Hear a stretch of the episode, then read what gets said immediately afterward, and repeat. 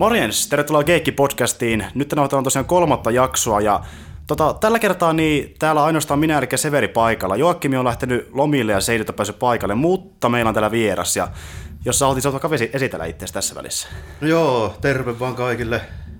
Mä oon Jarmo ja aika tommonen pitkän linja, sanotaanko reilu 30 vuotta kohti jo seurannut sarista, sarista ja popkulttuuria ja elokuvia, ja, eli vähän justiinsa melko kaikkea aika laajasti, mitä tässä podcastissa nyt justiinsa käsitellään. Ja Kyllä. Noin poispäin, että katsotaan, jos mulla olisi jotain annettavaa tähän, että kiva kun kelpasin. Niin. Joo, siis no, mäkin vähän silleen hämmästyin, että sä olit oikeasti näin kiinnostunut tästä asiasta, koska mulla oli hankala löytää tähän muuten yleensäkin vieraita, että mulla oli vähän se, että joo, voi mä ehkä tulla käymään, en mä tiedä, mutta se oli kiva nähdä, että joku niin on valmis tulemaan, että siisti niin saada tähän muitakin sitten vähän välistä, kun mulla on tavoitteena, että tähän tulisi niin muitakin käymään, että ei ole vaan niin minä ja Joakim, joka ne kaksi jaksoa tehnyt, että Joo. tulisi vähän niin uutta ääntä silloin tällöin. Tosiaan me nauhoitettiin kolmas jakso tämän meidän Roopekaverin kanssa, josta mä oon puhunutkin aiemmin tuossa joulukuun alussa, ja se meni pieleen se jakso, että ei kulunut äänet ja tuli kaikenlaisia teknisiä ongelmia. Tämä on nyt niin sitten se pseudo kolmas jakso siihen tilalle ja katsotaan mitä saadaan tällä aikaan. Tota noin. Sä nyt oot täällä kuitenkin periaatteessa ekaa kertaa, niin annetaan sun aloittaa vähän enempikin, että mitä se kuuluu niin ylipäätään nyt tällä hetkellä arkeen? No joo, mä tota, teillä lähinnä osaa aika duuneja ja sen sellaista tällä hetkellä, että tota, mulla riittää oikeastaan nyt just sen takia aika hyvinkin aika seurata aika paljon kaikkea, että, että tota, no, niin, voisin ainakin kuvitella, että mä aika hyvin perillä. Noin niin pari tämmöistä vähän ajankohtaisemmista. Viiden halussa. Joo, ja sitten kun on niin pitkään tullut seurattua kaikkea tuommoista tämän tyyppistä juttua, niin kuin, sanotaanko melkein kaikkea niin kuin peleistä, elokuvista, sarjakuvista, leffat, leffat justiinsa niin kuin ehkä vähän vähemmällä itse asiassa nykyään kuin nuo pelihommat, mutta tota, silleen kun pitkään tehnyt, niin sitten jää mieleen kaikkea, niin arvelisin, että mulla oli itse mielessä nauhoitella jotain noin niin kuin itsekin, niin Okei. nyt tuli oikeastaan aika hyvä tilaisuus silleen, että kun mulla ei ole studiovehkeitä eikä muita tälleen, niin niissä on aina, aina vähän silleen ongelma, että oli siinä mielessä melkein hyvä, kun sä nyt sitten tarjostit, että joo, että miten jos tuo vieraan paikka, niin mä nyt ajattelin sitten, että no mikä ettei, että ilman muuta, että kerranko sitä nyt kokeillaan tätäkin. Et sä oot halunnutkin ihan niinku... Joo, mulla on ollut varmaan se on vuoden päivät mielessä ehkä jotain nauhoitella ja tällä. Okei. Okay. Tota niin, no, sanotaanko näin, että jos, jos sulla kerran noin paljon halukkuutta, niin voit tulla tänne useammin ehkä käymään sitten myöhemmin. No joo, jos, jos tämmöinen putkeen mä kelpaan, niin mikä joo, siinä ihan mikä siinä? Joo, siis se on vaan hyvä, että löytyy porukkaa. Öö, tota, Eli enemmän niin kuin kuitenkin siihen pelipuolen keskittynyt nyt lähiaikoina. Joo, sanotaanko, että pelit, sarikset ja sitten tuo tota, tollanen niin kuin muu popkulttuuri. Että leffoja mä kattelen silleen niin kuin satunnaisesti ja elokuvissa. Teatterissa mä käyn ehkä neljä-viisi kertaa vuodessa mm, katsoin mm. tyyli isot pläjäykset ja tolleen noin. Mutta... Supersankarileffat. No lähinnä supersankarileffat ja sitten jotkut tommoset, mitkä herättää paljon jotain niin kuin, tuommoista niin bussia ja mahdollisesti jotain Tarantinon keloja mm, ja joo, tämän tyyppisiä joo. settejä. Nämä niin isot ja hypetetty. Joo, koska ne on lähinnä ne, mitä mä teatterissa, kun mä en kuitenkaan mikään sellainen teatteri-ihminen varmasti, joka viittii vaivautua paikalle aina joka viikko, niin Joo. mä sitten katselen niinku semmoiset, jotka käy hyvin niinku draamat ja tälleen, näin, niinku ne kelpaa yhtä hyvin Steamassakin. Niin. Joo, ja onhan se totta, että niinku isot pläjäiset, niin ne tulee kuunnella oikeudessa vasta teatterissa, että niinku se kokemus on niinku moninkertainen. Mieti oikein Star Wars, kun sä näet sen niinku teatterissa versus joku niinku kotiruutu, niin ihan eri kokemus. Joo, ilman muuta, kun onhan se kuitenkin sille, Varsinkin, te- tehty semmoisiksi spektaakkeleiksi. Nimenomaan. Se spektaakkeli fiilis tulee siitä, kun sä saat niinku olla siellä muiden kanssa ja nähdä sen niinku silleen, kaikki on oottanut sitä, sitten se, se alkaa ja se jännitys, se tiivi, niin jännitys tiivistyy ja kaikki odottaa sitä, niin se fiilis on niin aivan mahtava kuitenkin. Joo, ja sitten kun niitä ei kuitenkaan, mä en sentään niin vanha, että mä olisin alkuperäisiä ollut paikalla kattelemassa, niin Joo. no muistan kyllä itse asiassa, kun Jedin paluu tuli VHSlle Suomessa, että se, sen verran vanha, mutta tota, Joo. mutta tota, noin niin kuin muuten, että niitä tommosia, silloin kun ne tietysti vielä oli harvinaista herkkua, nythän ne ilmeisesti on Disney myötä, niin ei ole enää niin harvinaista mm, herkkua, mm, mutta, mutta tota, tuommoiset justiinsa, niin lähinnä, lähinnä ne mä kattelen tälleen. Joo. Tota, no mitä sä sitten oot pelailu ylipäätään? Onko jotain tiettyjä niin semmoisia pelejä vai? No nyt on tietysti silleen, kun mä oon pelannut niin kauan silleen, että lähinnä Nessillä jo aloitellut Joo. silloin aikoinaan 80-luvulla, niin tota, nyt se on mennyt oikeastaan silleen, että mua ei nuo tuommoiset niin ison budjetin AA-pläjäykset, niin Joo. oikeastaan niin kiinnostus on aika nollissa, että ne on vähän niin kuin nähty, niin mm-hmm. mä sitten etin vähän semmoista niin erikoisempaa kokemusta tai jotain tämän tyylistä. Vapaa maailman no Joo, todellakin, että niin Ubisoftin tornikaava, niin Joo, se, ei, se ei enää silleen niin kuin, ole pitkään aikaa uponnut. Nyt mä etin jotain hämyä japsipelejä silleen, tota, vaikka tyyli jollekin Vitalle tai Siis jotain roppejako vai? No itse asiassa ihan laajasta laitaa, voi olla vaikka kuin visual novellikin yhtä hyvin. Tai sitten ihan joku action-pelikin, kunhan se on vaan niinku riittävän kummallinen, että mä en Joo. nähnyt sitä aiemmin. Niin justi. Tämmöisiä niinku, ö, ei, ei niin semmosia täällä ehkä hypetettyjä pelejä. että- Joo, sille, että aika, siis melkein olla niin mahdollisimman kaukana mainstreamista, mitä nyt silleen voi, mm. voi oikeastaan kuvitella. Mm. Mutta ei kuitenkaan niin puhtaasti sit mitään niin länsimaista outer indiäkään. Joo, suurempi mahdollisuus yllättyä niin sanotusti. Joo, ja sitten niin tavallaan olla semmoinen, miten nyt sanoisi, en mä nyt ainakaan, en mä ainakaan haluaisi tunnustaa, että mä niin hipsteröin hirveästi niiden kanssa, mutta tota, ehkä siinä on vähän sitäkin, mutta enimmäkseen se on just se, että ne, se peruskaava on niin nähty, kun sitä on niin pitkään tehnyt. Joo.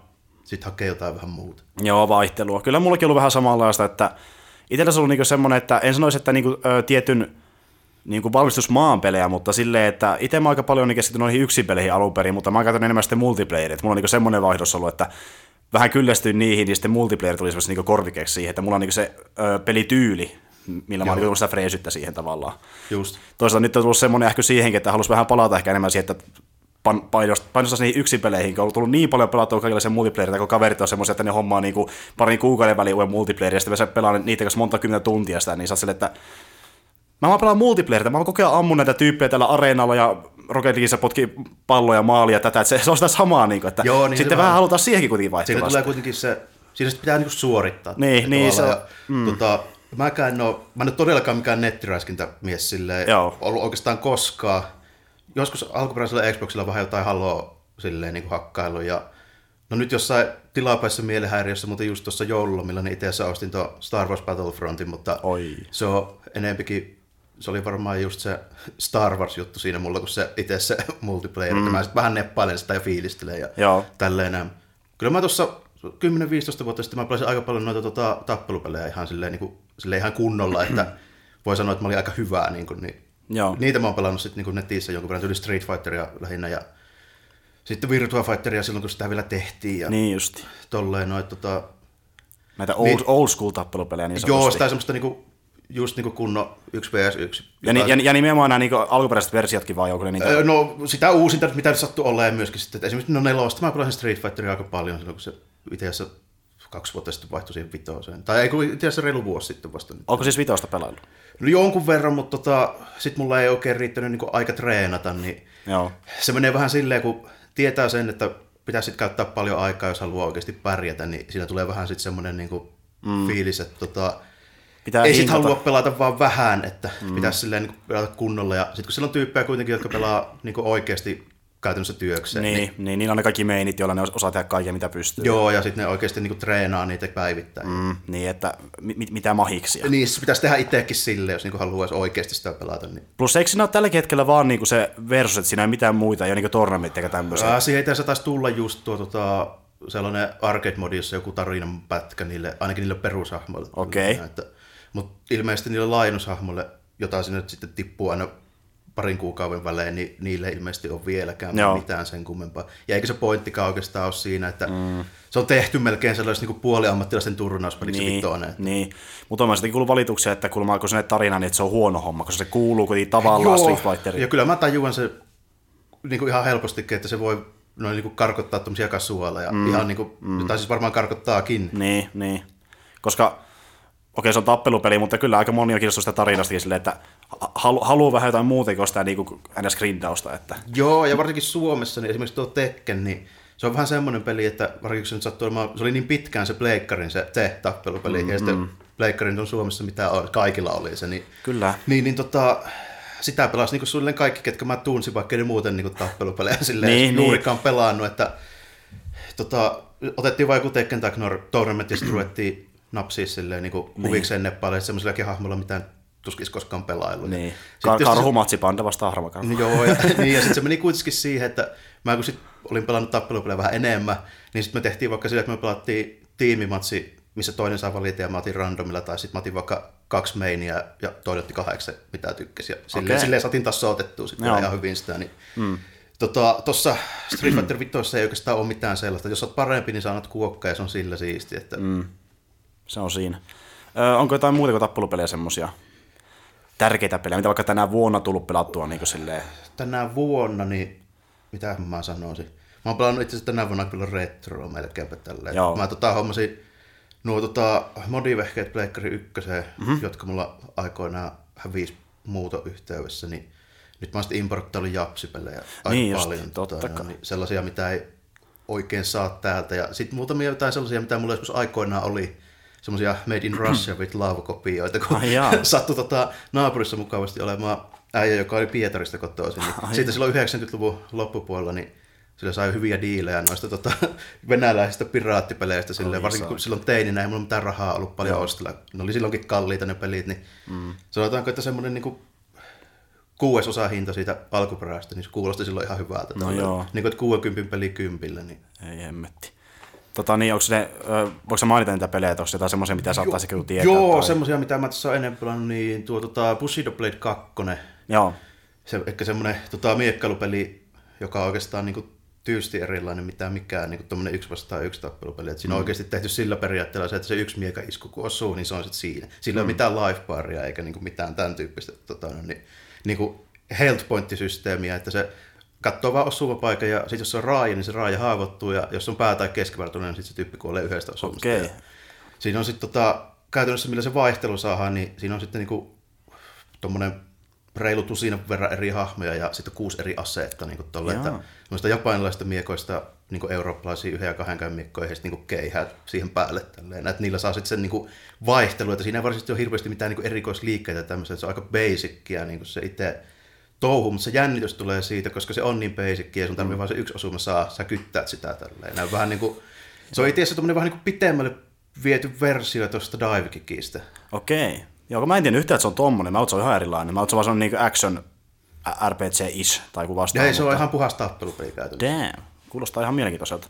Joo, jos vaan löytyy, niin kannattaa se kanssa. Se Bushido Blade 1 on käsittääkseni ihan pallinakin julkaistu, mutta sitä kakkosta ei koskaan. Okei. Se pitää sitten yysiä jostain ulkomailta ja vähän modailla. Joo, no sen mä tein just. Mulla oli itse asiassa aikoinaan just se piraattikopio siitä silloin 90-luvun lopulla. Mä muistelin, että miten, miten hyvää se oli tuossa joskus tuossa alkuvuodesta mietin, että se pitää kyllä ostaa. Nyt mä sen tässä sitten alkusyksystä tilasin. Ja ei ne, mm. just nuo PS1-pelit, niin importtailu, niin se on siinä mielessä hyvä, että ne ei siellä niin paikan päällä niin maksa paljon mitään. Mm. Että sieltä niin 10-15 euroa irtoaa aika hyvää helmeä. Mm. Joo, se on, se on jännä, miten niitä löytyy ni- niinkin hyvää hintaa, mitä niitä on kuitenkin. Aika legendaria löytyy myös sitä seasta. Että... Joo. Se ei ole niin kuin, vaikka just joku Nessi, missä ne niin kuin, kasettien hinnat on noussut ihan törkeäksi. Että ei mm. sitä niin kuin, sit pitää tosissaan haluta niitä, jos saa haluat. Kun etees jotkut, sanotaanko mekaamännit vaikka, niin nekin rupeaa jo sataa sen paikkeilla. Niin kuin, niin. Tai se pitää tosissaan haluta niin, että se on Classic Minia. Joo, no joo, se on tietysti toinen, toinen vaihtoehto. Tälleen, näin, Maksaa päälle 100 saa 30 peliä, jotka on enemmän tai vähemmän klassisia. Niin Joo. Se, on, se on ihan kiva Ja paketti. siinä oli tota, vielä, niin mitä mä kattelin sen listan, niin siinä oli oikeasti valittu niin kuin hyviä pelejä, että siihen ei ole tyrkätty mitään jämää silleen niin kuin Jep. mukaan.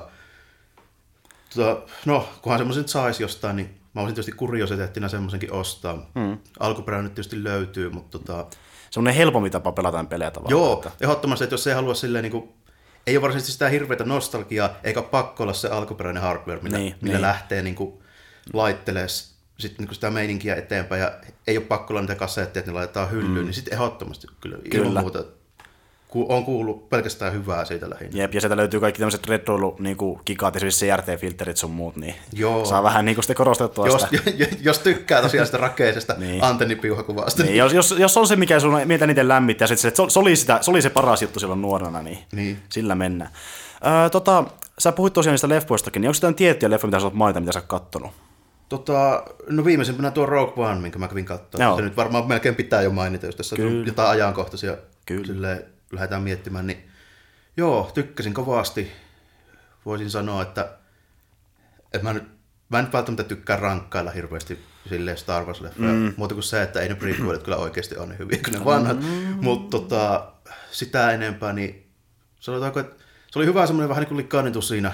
Mm. Niin kuin tarina Team in Space. Joo, aika pitkälti. Ja mm. no, niin kuin, eihän se ole mitään yllätyksiä tarjonnut siinä mielessä, koska sehän oli lähestulkoon tiedossa, että miten se homma menee, mm. mutta, mutta niin kuin, mukava se oli silleen nähdä, että siinä oli kuitenkin sitä vanhaa Star Warsia silleen, että siinä niin kuin, alukset ja Stormtrooperit sun muut, ne oli mm. niitä vanhan näköisiä ja se Nimenomaan. tuntui, Ja- tuntui siltä. Ja... Jos tekee mieli, saat spoilata, ei haittaa yhtään. Okei, Ne, no, ne, ne, jotka haluaa kuunnella, niin ei kuuntele, mutta me spoilataan, meitä ei haittaa, meitä ei kiinnosta. no Saa sanoa, joo, okei. Okay. Eli, no sitten tota, ja ensimmäistä kertaa nähtiin, no niin kuin leffassa, jos ei lasketa animaatioita, niin silleen Vaderkin ihan kunnon tosi toimisi. Mm, niin, siis niin ei, sanotusti. ei saa kyllä. Se oli hyvä, mitä on sanottu netissäkin, että se on vähän niin kuin joku ka- ka- kauhuleffa, niin kuin semmoinen murhaaja. Joo, semmoinen slasher-leffa Jep. meininki vähän tuli siitä, Jep, että tulee mieleen, että ihan, ihan niin kuin joku niin kuin Warheisi tai vastaavassa tulossa, niin Joo, siltä se oikeastaan, tuntuu. oikeastaan ihan justiinsa silleen, että se tyypit juoksee paniikissa käytävällä mm. karkuun ja se vaan silleen niin kuin kasuaalisti käppäilee ja listii Niin. kaikki mennessä. Niin ja mitä, mitä se niin tekee, se, se huitoo, se vetelee aseita ilman yhtä aikaa, se tsoukkaile siellä ihmisiä, niin kuin, kaikki tämä niin kuin, alle minuutissa tyyliin no melkein. joo, siitä tuli oikeastaan mieleen, että jos olet pelannut tota Star Wars Force Unleashed ja sitä tota konsolipeliä, joka tuli tuossa PS3, Öö, kak- jossakin alkupuolella. Kakkosessa taisi myös tulla, olisikohan ollut, ehkä, kai, en ole varma. Mä en muista niin niin tarkkaan, mutta tota, siinä oli kuitenkin tota, tuo eka kenttä, mikä oli vähän niin kuin tuommoinen tutoriaali. Joo. Niin siinä oltiin tuolla Endorissa, mm. Vaderilla pelattiin tällä. Mm. sitten se kun tuli, niin sitten aika monet sanoivat, että tämmöinen se Vader pitäisi olla leffassa. No se oli just sellainen nyt kyllä, kyllä. Onko Gareth Edwards ollut itse pelaamassa miettinyt, että tämmöinen pitäisi olla leffassa ja sitten. Niin. Tai fanit on sanonut hänelle, koska sehän teki tämän leffa aika pitkälti siltä pohjalta, että niinku, ö, faneille niinku sitä, mitä ne haluaakin. Että tässä oli paljon semmoisia elementtejä, mitä niinku fanit varmasti halusikin, että Joo, siinä oli on. oikeastaan iso kasa kaikesta, että kaikkea tämmöistä ihan puhasta Star Wars-fanin juttua. Niin Taisi olla jo heti, oliko ekaan 30 sekunnin aikana sitä sinistä maitoa siinä Jep, kannossa. ei, ei ja- saakeli. Ja justiin tämäkin, että niinku, otetaan erilainen näkökulma, että ei ole niinku, yhtään niinku, jediä päähahmona. Joo, Ja ainoa joka, niin, hahmo, joka niin näistä NS-päähahmoista on niin semmoinen Forssin päin kääntyvä, eli tämä niin Chirrut Imve. Joo. Niin hänkin vaan semmoinen, niin kuin, joka ei varsinaisesti käytä niin Forssia, hän vaan uskoo siihen. Ja Joo, ja sen senkin voi mutta- tulkita, että se joko oikeasti toimi tai sitten ei. Niin. No lopussa oli vähän epäilyttävä kohtaus mm. yhdessä kohtaa. Mä vähän luulen, että Stormtrooperit ei ampunut vaan niinku sihdistä ohi, että eikä siinä oli Forssi mukana tavallaan, kun Niin, no hän siinä vaan kävelee siellä. paljon sitä, ja mulle se oli oikeastaan niin tosi piristävä muutos siihen aikaisempaan, että siinä ei oikeasti ollut hi- hirveätä määrää niitä valomiekalla huituvia jedejä, koska Joo.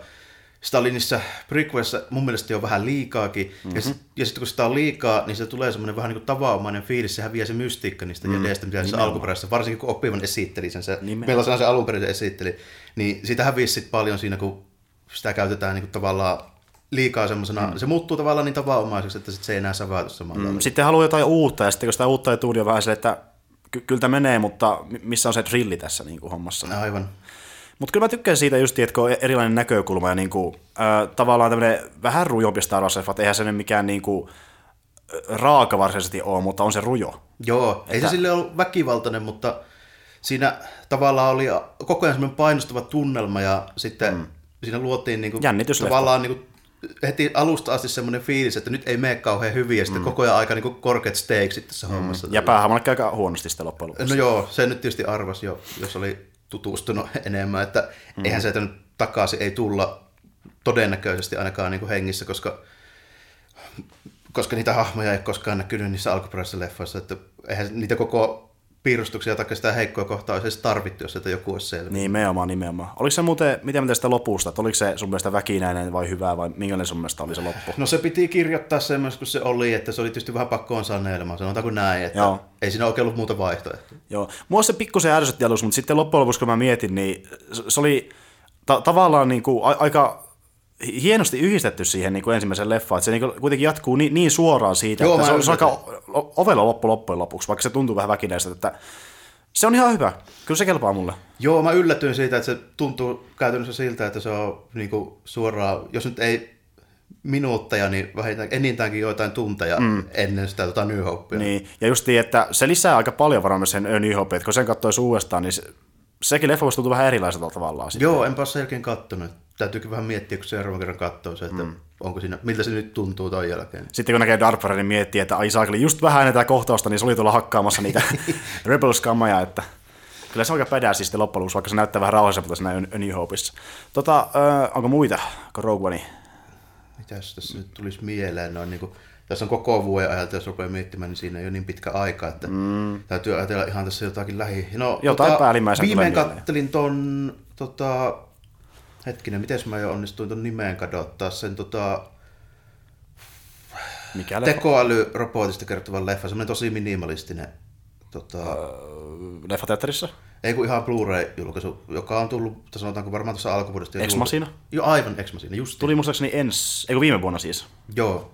Niin sen kattelin viimeinkin, koska siitäkin kuulin hyviä juttuja. Joo. Ja Ai saakeli. Täytyy sanoa tämmöisenä niin Skifi- ja Cyberpunk-ystävänä, niin tota, tykkäsin kovasti. Kyllä. Siis se niinku, pelkästään se leffan ulkonäkö, että ei hemmetti. Se on tosi hyvän näköinen. Niin on joo. Ja se, miten se on tehty se niinku Android, niin se on niinku, aivan uskomattoman hyvän näköinen. Niinku.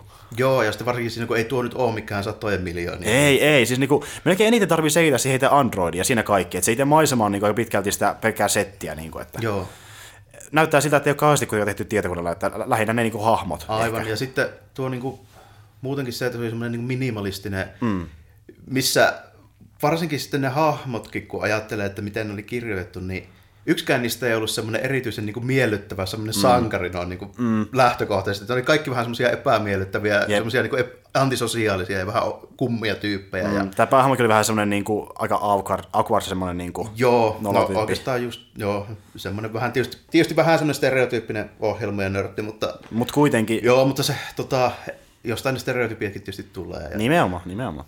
Mutta siis aivan mahtava leffa ja niinku, suosittelen katsomaan, jos tykkään joskin Fileposta. Että tämä ei ole mikään niinku semmoinen toimintapläjäys, mutta tämä on niinku psykologinen thrilleri, voisi sanoa. Joo, ja mitä avaruusoperaa ei kannata ottaa, mutta kannattaa ottaa ehkä enemmänkin semmoista justiinsa mm. niinku psykologista draamaa. Jep, mutta jos olet Skififani, niin kyllä mä sitä tykkää tästä, koska Skififani kyllä tykkää muustakin kuin Star Warsista, sanotaan näin. Joo. Jos sä tykkäät vaan Star Warsista, niin et sä ole silloin ehkä kunnon Skififani, väitäänkö näin? No joo, sanotaanko, jos nyt kärjistän kyllä ehkä jo noinkin. Joo, kyllä.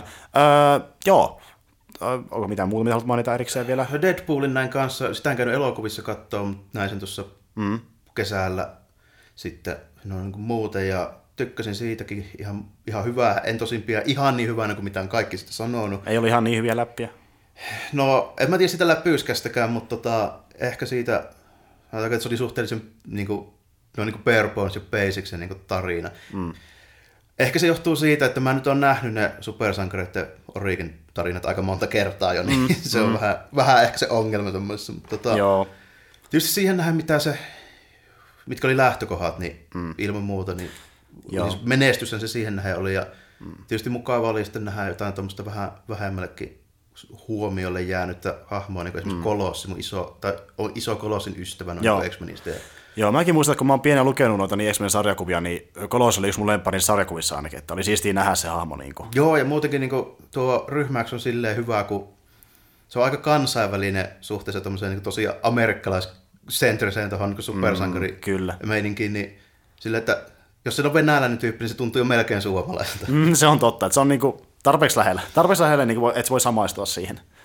Ja kyllä se oli niin hyvä leffa. Itse tykkäsin, että vaikka se olisi niin perusasetelma vähän semmoinen kankea, että joo, tuo teki musta tämmöisen, millainen mä oon, mun pitää kostaa sille. Se on niin siinä periaatteessa niin tiivistettynä, että pitää kostaa tulee tyypille, koska se teki musta niin niin. tämmöisen ihmisraunion. Tämmöinen ihmiskokeinen uhri, joka niin. kostaa sitten.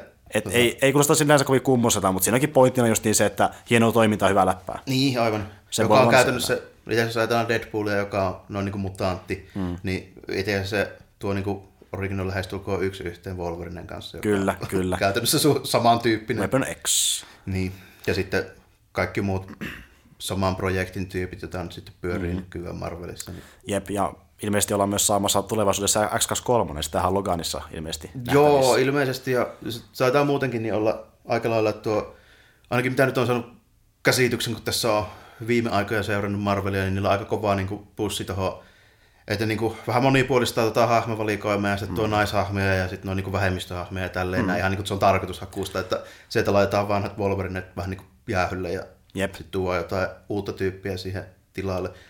Mikä on vähän kaksipippinen juttu mulle, että ei mulla mitään sitä vastaa, että tuo niinku uusia hahmoja. Mun mielestä saisi tuoda enemmänkin. Mutta niin. tota, se on mulle vähän ongelma, jos niitä vanhoja suoraan niin vaihdetaan silleen niin päiksi ja pidetään samat nimet ja kostyymit, mm-hmm. niin Niin, se on sitten vähän semmoinen, että kun niihin on tottunut, niin sitä ei oikein silleen, ainakaan meikäläinen tämmöisenä vanhana, niin se on jotenkin vaikea niellä, että tästä niin Kapteeni Amerikka, joka on niin Steve Rogers, ja mm. sitten niin Thor vaihdetaan päikseen naishahmoja. niin, nimenomaan.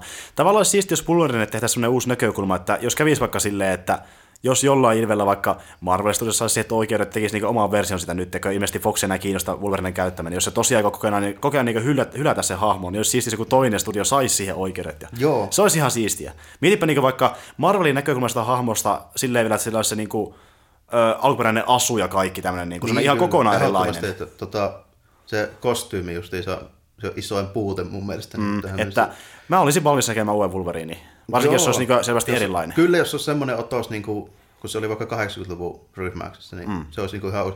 No, esimerkiksi, no, se on tietysti pyörinyt siellä Japanissa kertaalleen, mutta tota, noin, niin eli vaan jopa kahteenkin mm. kertaan. Mutta, Niin, tota, joo. mutta tota, semmoinen, minkä porukka haluaisi tietysti aina nähdä, niin olisi varmaan se tota, Millerin minisarja, joka oli neljäosainen, Joo. joka sitten itse asiassa johti siihen tota, Wolverine ja to, Mariko ja siitä naimisiin mennään mm, myöhemmin. joo. Tälleen, niin Totta. se olisi varmaan semmoinen, mikä uppoisi niinku varmaan aika isolle osalle tolleen, mm. niinku ihan perusyleisöäkin, koska se on semmoinen aika niinku realistinen, sanotaanko näin, että siinä ei ole semmoista viimeisen päälle sitä niinku Wolverine paranemisvoimaa, mitä sillä esimerkiksi sarjakuvissa, joka mm. koko ajan vaan niinku mennyt överimmäksi mm, vuosien varrella, että siinä se on esimerkiksi yhdestä pyssyosumastakin jo aika lailla kentissä, että Joo. Tota, se on vähän semmoinen, sanotaanko niinku jos nyt ei sanota, että realistinen, niin ehkä vähän semmoinen niin semmoinen tiukempi. No mitä nyt voi olettaa joltain Frank Milleriltä, niin Mm, semmoinen niinku, ö, ns. luonnollisempi Wolverine, semmoinen, joka niinku oikeasti Joo, kärsii Se, ja joo, että se on niinku kova jätkä ja tälleen, mutta... Se ei ole Superman. Mutta ei kuitenkaan niinku, joo, tietysti mikään niinku kuolematon. niin, että ei, jos sitä katkoo niin kaikki raajat ja pää irti, niin se ei siitä ehkä joo, ei se niinku hetkessä toivu siitä, joo. Ei. Siinä oli se alkuperäisessä ideassa muutenkin vähän Wolverine sitä, se on 70-80-luvulla, että ei se ollut niin haavoittumaton, mitä mm, sitten myöhemmin. Ei. No, mutta siitä on erilaisia näkökulmia. Ja Joo. hienoa, että Logani tuo tämmöisen vähän niin kuin, justiin tämmöisen niin kuin kivuliavan näkökulman Wolverinesta, että Wolverine on vähän niin kuin vanhentunut ja se ei enää kestä niin paljon. Ja, Joo, siinä ilmeisesti vähän sitä Oldman Logan hommaa. joo, sitä, ja just niin, että kun mutantteja ei enää ole, ja hän ja niin kuin tämä Professor X on melkein, melkein viimeisimpiä, mitä on vissiin, niin ainakin ne väittää raireissa. Joo. Että jännä nähdä, minne menee siinä. Öö, tota, onko sulla jotain muita niin kuin leffoja tai sarjoja, mitä haluat mainita vielä? No tältä vuodelta ei ole, mutta noin niin kuin ylipäätään, jos sille, että mikä mun maku on noin nyt pitemmän päälle, niin aika paljon tulee katsottua myöskin tota Asia Actionia ja sitten tuommoista japanilaista samurai-leffaa. Ihan klassikko, niin. Kurosavaa ja mm. tämänkin tyylistä, niin oikeastaan itse asiassa Seitsemän samuraita on varmaan yksi kaikkien aikojen suosikkielokuvia. Legenda-leffoja, kyllä. Sellaista tulee sitten tsekkailtua noin niin päällisin, päällisin puoli enempi, että niiden lisäksi niin sitten tuo supersankarigenre postaa ja sitten tietysti kaikki nyt mitä tulee enää isot, niin ne. Joo, tota, itse olen käynyt katsomassa vähän muutakin kuin ton Rogue One, että mä kävin katsomassa myös ton Doctor Strangein tuossa, silloin kun se tuli, oliko se nyt marraskuun puolella. Joo, se taisi olla jo marraskuun puolella. Ja oli se ihan hemmetin hyvä, että mä ajattelin, että yksi mun lemppari niin Marvel Studiosin leffoista. Et siinä niin kuin, se sen syntytarina, joka yleensä on niin kuin, tavallaan aika samanlainen monissa leffoissa, niin se on semmoinen aika Iron Man-mäinen, mutta niin kuin uudella twistillä justiin, että se, kun Iron Man on ainoa semmoinen vähän egoistinen hahmo, ja että se ei niin kuin koskaan muutu kauheasti. Että se Joo, on se aina on, semmoinen kyllä vähän niin kuin se on aika itsensä täynnä oleva tyyppi, aina se Stark. niin, mutta tässä niin tämä hahmo muuttuu ja se tulee semmoinen niin empaattisempi ja tavallaan niin kuin, ö, se hahmo muuttuu ihan niin kuin päinvastaiseksi melkein. Niin se on siisti nähdä, että tässä niin kuin se muutos on niin kuin nähtävissä just ihan kunnollakin. Plus, että ihan hemmetin hieno visuaalisesti, että löytyy se ihmisenmäisiä kohtauksia ja pahikset on ihan hyviä Lewis ja sitten Mats Mikkelsen, niin ei se ehkä mikään maailman paras pahis on, mutta niin kuin silleen, kuitenkin tulee niin selväksi, että mitä se tavoittelee, ja sillä niin on vähän historiaa, että sitä sinä selitellään, ja se on ihan jees. Joo. Kyllä täytyy, kunhan tulee tilaisuus, että, tai sanotaanko, kunhan tulee tuo levyjulkaisu, niin mm. kyllä mäkin sen siitä sitten nappaa ehdottomasti katseluun. Kyllä, kannattaa katsoa. Sitten mä kävin myös katsomassa ton Fantasy Beastin, eli tämän niin uuden NS Harry Potter-leffan. Ahaa, joo. Ja oli kyllä ihan hyvä silleen, että jos tykkää Harry Potter-leffoista, niin varmasti tykkää tästäkin, että tämä vaan ei ole niin semmoinen NS lapsiseikkailuleffa, niin kuin Harry Potter oli, että siinä niin kuin on semmoista niin spektaaklimaista, ja koko ajan niin kuin se on semmoinen vähän leikkisen musiikki, ja niin kuin lapset on pääosassa, vaan tässä on niin kuin aikuiset pääosassa, ja tämä on niin kuin vähän synkempi. Ja ehkä vielä vähän enemmän hahmopainotteisempi, semmoinen niin kuin, ö, vielä enemmän draamaa omaava ja vähän semmoinen niin iso spektaakkeli Harry Potter-leffa, joka sijoittuu justiin historiaan. Että erittäin hyvä ja meillä on taas uusi iso pahis, joka tulee sitten jatkoissa ehkä vähän isommin myös mukaan. Ja Joo. erittäin hyvä. Sen verran täytyy tunnustaa, vaikka onkin paljon popkulttuurista tietävänä, niin Tota, Harry Potter on semmoinen, mistä mulla on tosi vähän hajua. Mä en ole niitä leffoja nähnyt, mä en ole niitä kirjoja lukenut, mä tunnustan sen sukkana nyt tässä. Okei. Se on semmoinen, mistä mulla, niin, voin sanoa suoraan, että se on iso aukko mun sivistyksessä. Mutta tota, Joo. se johtui siitä, että silloin kun ne alun perin tuli, niin mä olin justiinsa sen ikäinen, että mä olin kaikki Taru Sormusten setit, tälleen, kaikki Dungeons and Dragonsit, kaikki tämmöiset oli käyty läpi. Niin se tommonen, niin kuin, sanotaanko perinteinen fantasia, niin se oli niin nähty, että mä ilmeisesti vähän niin kuin siinä, siinä tavallaan niin kuin tilanteessa vähän sitten niin hukkasin ja se meni ohi. Joo. Hm. Oi harmi. Mutta siis, äh, jos alkaa katsomaan niitä, niin melkein katsi katsoa en, ennemmin niin eka tämä Fantasy Beast ja sitten se jatkossa, koska ne tapahtuu tavallaan ennen Harry Potteria. Että jos haluaa niin katsoa kronologisessa järjestyksessä, niin melkein nämä uudemmat on sitten järkevämpää tavalla katsoa. Kyllä me varmaan joskus tulee katsoa, että se on oikeastaan ihme, mitä mä edes välttynyt niitä näinkin pitkään. Joo. No, niin, no, kansi testata, että ei ees yksi niistä, että katso millainen se on. Mutta va- vaikka sä, jos vaikka sä tykkää tuosta ekaista Harry Potterissa ja katot sen, niin sit voi väittää, että kansi katsoa varauksena jatkossakin, koska ne on hyvin samanlaisia. Ne menee Joo, ajan en vähän mä usko, että niissä silti. nyt mitään niin kuin aivan päälailleen kääntyvää niin kuin tapahtuu, että ei. tuskin tulee muuttaa mielipidettä, mutta tota, mikä siinä kyllä nyt varmaan, kun tulee semmoinen paikka, että jos ja kun tulee semmoinen paikka, sanotaanko näin, niin mikä siinä, että kyllähän niistä nyt jonkun voi katsoa, että ei, Ei. ei mulla silleen varsinaisesti lähtökohtaisesti mitään niitä vastaan. Joo, eiköhän siellä tule. Öö, Sitten mä kävin myös katsomassa Arrivalin nyt joulukuussa.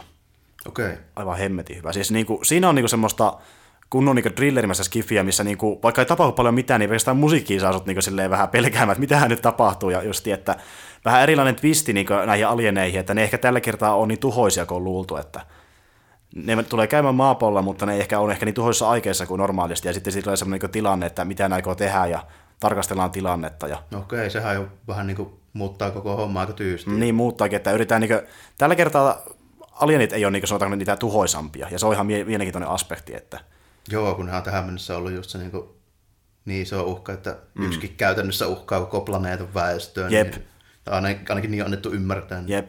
Ja siinä niinku koko ajan on vähän sille, että miten tänne oikein päättyy, ja lopussa tulee sitten isoa twistiä, joka niinku muuttaa periaatteessa sen koko leffan. Niinku, se- semmoinen niinku oikeasti, jota sä oot miettimään sen leffan jälkeen, että miten tämä niinku edes loppuu, että siihen on niinku periaatteessa loppu selventää paljon, mutta silti tulee usein kysymyksiä niin silleen, että tähän on monta eri vaihtoehtoa, alkaa miettiä, mikä niistä nyt on se kaikkein järkeviä. Lopulta ei tule susta ihan täydestä vastausta, ja se jättää niin kuin avoimen tilanteen, mikä on tosi siistiä, koska se vastaa kysymyksiin, mutta se jättää samalla kysymyksiä silleen, niin kuin, että leffa jälkeen on silleen, että oh my damn, että Joo, tuota, jännä lopetus, että Tuukin täytyy kyllä kahtella, että niin kuin mä just sanoin, niin elokuvat on jäänyt tänä vuonna vähän vähemmälle, niin joo, en ole oikein joutunut kaikkea kattelemaan. jotain katsoisi pystyy niin kannattaa, että se on Delis, De- Dennis Villeneuvelta taas jälleen, jälleen niin hyvä leffa, että se ohjaaja osaa kyllä tehdä aivan loistavia niin thrillereitä ja tämmöisiä niin jännitysleffoja. Otan tosi paljon edelleenkin sitä sen Blade Runner-leffa kyllä ensi vuonna, että Niin joo, tosissaan, sekin on sen verran lähellä jo. mm, Denis Villeneuve, niin kuin, mä luotan siihen miehen ihan satasella ja sama, sama tyyppi aikoo myös Dunestakin tehdä leffa. Okei, no siinä on sitten jo kaksi semmoista, missä aika... No joo, Dune nyt ei niin leffoina ole koskaan ehkä tavallaan päässyt sille tasolle, mm. mitä voisi olettaa, Ei. mutta on se tietysti isot kengät täytettävä, jos puhut pelkästään mm. jo Blade Runnerin kanssa, mutta siihen vielä se tota, Dune sit päälle, niin Mutta kun miettii, että ole jo aika, mm. aika moista. jos Dyni saa onnistumaan, niin siinä on niin kuin oikeasti aika iso teos niin kuin kyseessä. Joo, kyllä siinä on edellytykset olla ihan semmoinen, niin kuin, sanotaanko merkittävä, mm. mikä jää niin kuin monellekin jopa mieleen varmaan. Mm, toivottavasti Dennis ei petää meitä, koska mä ota- luotan siihen tosi paljon. Ja ö, sitten mä kävin myös katsomassa tällä viikollakin pari leffaa, eli ekana tuon Passengersin kävin katsomassa, ja se oli ihan hyvä semmoinen niin kuin jännitysdraama, voisi sanoa, että Jennifer Lawrence ja Chris Pratt- Pratt sitten seikkailee avaruusaluksella, ja ei ole paljon niin kuin näyttelijöitä, että löytyy justiin nämä kaksi, ja sitten Lawrence Fishburne siinä pyörähtää, ja Michael Sheen pyörii taustalla, mutta miten neljä näyttelijää vaan niin kuin tekee tämän leffan. Okei, onko se tota, miten skifiä, että onko se käytännössä vaan tota, tuommoinen niin skifi-ympäristöä siirretty thrilleri, vai onko siinä enempikin jotain tuommoista? No joo, se on niinku, ö, painottaa enemmän siihen draamapuolelle kuin skifi-puolelle, että siinä on niinku semmoisia skifi-elementtejä just, että avaruudessa seikkaillaan ja ö, ollaan niinku avaruusaluksessa, jota nä- näytetään tosi paljon semmoisia niinku yksityiskohtia sitä aluksesta ja näin edespäin. Ja kerrotaan just siitä, kuinka se on matkaamassa avaruudessa ja niinku, semmoista pikku niinku, nippelitietoa kerrotaan sinne niinku, Joo, avar, sen niin aluksen kyvyistä ja sun muita, mutta se painottaa enemmän niin siihen hahmokemiaa, että se on niin se pääosassa oleva asia. Just. Että sanoisin, että tämä on niin tavallaan kiertotie saada niin kuin, ö, HC Skifi-fanit tykkäämään draamaleffasta, että niin laitetaan Skifi-asetelma ja vähän tuo niin sitä nippelitietoa, niin saadaan niin tavallaan sellainen twisti, jolla niin draamaleffastakin saadaan vähän erilaisempi. Tämä on kuitenkin draamaleffa pohjimmiltaan, mutta se on se Skifi-twisti taustalla. okei. Se ei välttämättä tarvii sitä skifiä siinä Ei, mielessä. että se voisi sijoittua jonnekin toisenkin paikkaan, mutta öö, se on nyt tässä ja se sopii yllättävän hyvin. Se on Okei. niin ajalleen. Et siinä ei ole mitään sellaista kantavaa teemaa, niin vaikka jos ajatellaan toinen suhteellisen minimalistinen tämmöinen esimerkki tuon tyyppisestä skifistä, niin joku avaruusseikkailu 2001, niin siinä on kuitenkin mm. pakko olla se tekoäly. Joo, kyllä. Öö, no joo, kyllä tässäkin tavallaan on niinku se,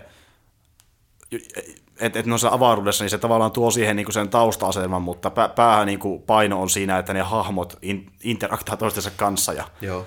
kokee niinku tämmöisiä sanotaanko niinku myrskyjä suhteessa ja niin edespäin. Et se on niinku se pointti siinä. Et se voisi olla vaikka vanha ajan Valtamerilla Vo, Voisi melkein olla jopa, mutta Joo. mä tykkään enemmän tästä skifiastelmasta. No joo, tietysti on siinä joku ajatus, miksi se, miksi on tehty siten, kun Kyllä. on. Niin. On erittäin hyvä, että jos tykkää niinku, ö, ylipäätään hyvästä hahmokemiasta, niin suosittelen, koska tässä on hyvin, tod- todella hyvin toteutettu. Sitten myös tuo Assassin's Creed tuli vähän aikaa sitten ja kävin sen katsomassa. Okei, no mites se? No se oli, tota, sanotaanko näin, että ei mikään maailman paras leffa. Se on leffana ihan hyvä, mutta se toimii enemmän semmoisena niin kuin pelileffana, että mennään katsomaan sen takia, että saadaan nähdä, että mitä on tehty samalla tavalla kuin peleissä, koska siinä on tosi paljon samaa niin kuin peleissä, hyvässä ja pahassa. Sanotaanko näin, että siitä saattaa löytyä semmoisia asioita, mikä on peleissä häirinnyt ja häiritsee myös leffassakin. No se on jo aika yllättävä. Toisaalta sen mä näen jo trailerin perusteella, että siinä on se animustouhu mm. edelleenkin mukana. Niin Kyllä. Esimerkiksi mulla henkilökohtaisesti on vähän semmoinen mielipide Assassin's Creedin siitä animuksesta, että sitä ei välttämättä edes tarvii siihen koko sarjaan, mutta mm. Ehkä se kuitenkin tulee varsinkin tuommoisessa elokuvassa, niin niiden täytyy saada joku kehys siihen, että miksi mm. tämä tyyppi nyt pyörii täällä. Kyllä. Niin. Se on mun mielestä ollut aina sellainen vähän hämärä se animusysteemi ja muutenkin se taustarana siinä, että se on ollut vähän silleen, että siihen viitataan paljon, mutta sitä ei koskaan niin ihan kunnolla selitetä, mutta tässä niin tiivistää aivan älyttömän hyvin niin se asetelma, että mi- miksi se niin tappelee toisia vastaan ja mitä nämä niin tavoittelee temppeliherrat sun muuta. että Se niin tiivistää aivan uskomattoman hyvin siinä, että se, on, se on tehty Se on hyvin. jo ihan siinä. hyvä, jos ne yhteen leffaan saa jonkunlaisen selityksen. Kyllä, se, se on yllättävän hyvin tehty ja t- tällä kertaa se nykyäänkin tuntuu kiinnostavalta. Ja jos totta puhutaan, niin tämä leffa vähän vihjaakin, että saattaa olla luvassa nimittäin lisääkin. Siinä on semmoinen loppu, mikä vihjaa, että voi tulla sitten tä- tältä sankarilta sitä lisääkin seikkailuja Eiköhän myöhemmin. se kassavirta kerro viimeistään, että tul- tuleeko vaiko eikö. Kyllä. Ja tämähän sijoittuu tota tonne 1400-luvun Espanjaan, ja sitten tuo ohjaaja Justin Kursseli on puhunut siitä, että on tulossa kaksi jatko-osaa kuulema. Ne on suunnitteilla, kakkonen on valmisteilla, ja että se sijoittuu luultavasti kylmän sodan aikaan. Okei, aika mielenkiintoinen. Puhuin perusteella, en tiedä Loikkaus noin. Joo, niin jännä loikkaus, että jos pitää paikkaansa, niin aika erikoinen vaihdos, mutta siihen luultavasti tähdätään ja sitten myös nykyaikaan ilmeisesti vähän enemmän. Ja jos totta puhutaan, niin tällä kertaa vaikuttaa, että se nykyaika on tehty paljon paremmin kuin peleissä, että se näyttää, se on tosi kiinnostava se nykyaika-aspekti siinä, että mä oon yllättynyt, miten se on tehty niin hyvin siinä. Tai se hahmokin, joka on siellä nykyajassa, niin se on ollut peleissä vähän silleen tönkköjä, että enemmän kiinnostuu se historiameininki, mutta tässä niin se ö, NS-päähahmo, joka on siellä koneessa, niin sekin on yllättävän hyvin luotu. Okei. Se ei niin paljon häiritse kuin peleissä väittäisi. Joo, kun se oli niin irrallinen niissä peleissä, että sillä on vaan tavallaan hupparijätkä, joka suorittaa sitten jonkun mm. tommosen lyhyen pätkän siinä, Niin. ja sitten sitä kehysjuonesta nyt paljastuu jotain, jos paljastuu, mm, ja jep. sitten kuitenkin edelleenkin 90 prosenttia sitä mm. ajasta vähintäänkin, niin sitten käytetään pyörimässä niissä historiallisissa puitteissa. Ö, Tässä tosiaan vähän syvennetään sitä, mutta se syvennys ei ole mikään niin valtava. Että sanotaanko näin, että jos sä melkein jopa vihaat niitä pelejä, eikä niistä äärettömästi tykkää, niin tämä leffa ei sitten ehkä ole, jos arvoisesta puhutaan, niin ehkä nousee edes kasinkaan arvoiseksi. Mutta tämä on kuitenkin hyvä leffa, ja pelkästään niinku, niiden hyviä elementtejä takaa, mitä, mitä tässä on, niin kyllä mä väittäisin, että sitä nauttii. Okei. Enemmän tai vähemmän. Onko se miten toimintaelokuva noin niin kuin... On, on se erittäin paljon, että lö- löytyy paljon toimintakohtauksia sekä nykyäästä menneisyydestä, mutta menneisyys on just se, missä panotaan enemmän siihen toimintaan, vähän niin kuin peleissäkin, että Joo. toiminta on tosi saman näköistä kuin peleissä, mikä on hienoa, että se näyttää, kun sä tappelisit Assassin's Creedissä itse, kun sä katsot sitä leffaa. Okei, Että se on niin Joo, ei toteutettu... kuin kolmiota, vaan counteria. Joo, odotellessa. 30 counteri. Se on niin erittäin uskollisesti toteutettu ja löytyy kaikki perushypyt ja ehkä vähän leap of faithia sitä seasta ja Just. kaikkea mitä, saa, Aika- aika jännä. kaikkea, mitä luulet näkevässäkin peleissä, niin sitä löytyy. Ja puhutaan synchronizationista ja desynchronizationista, ja näitä no- normitermejä tulee, ja uh, everything is true, nothing, eiku, everything is new, true, nothing is permitted, eikö se niin mennyt? Joo, ei se ihan väärin muista. We are assassins, ja kaikkea tuommoisia niin perussloganeita heitää siellä, ja niin tosi paljon viittauksia peleihin. Että Okei, no sillä ei ainakaan sitä ongelmaa, että noin niin pelileffaa katsomaan meni, niin sitten pettyisi siinä suhteessa, että ei mm. ollut muuten oikeastaan yhtään samanlainen. Vähän niin kuin Warcraftissakin, että vaikka niin kuin, sitäkin moni myös, että ehkä leffan ei ole tämä hyvä, niin pelkästään se, että on niin paljon viittauksia peleihin, niin se riittää. Että sen takia moni nauttii sitä leffasta myös. Ja Asgardissa ihan sama homma, että pelkästään niin se viittauksen määrä tekee sitä nautittavaa, koska sä oot niin fanina silleen, että onpa siistiä nähdä, että tämä on näin uskollinen. Joo. Että se oli tosi hieno. Warcraftista tuli muuten semmoinen juttu mieleen, että mulla viimeisin kosketus siihen sarjaan niin on se tota, RTS-peli kolmonen.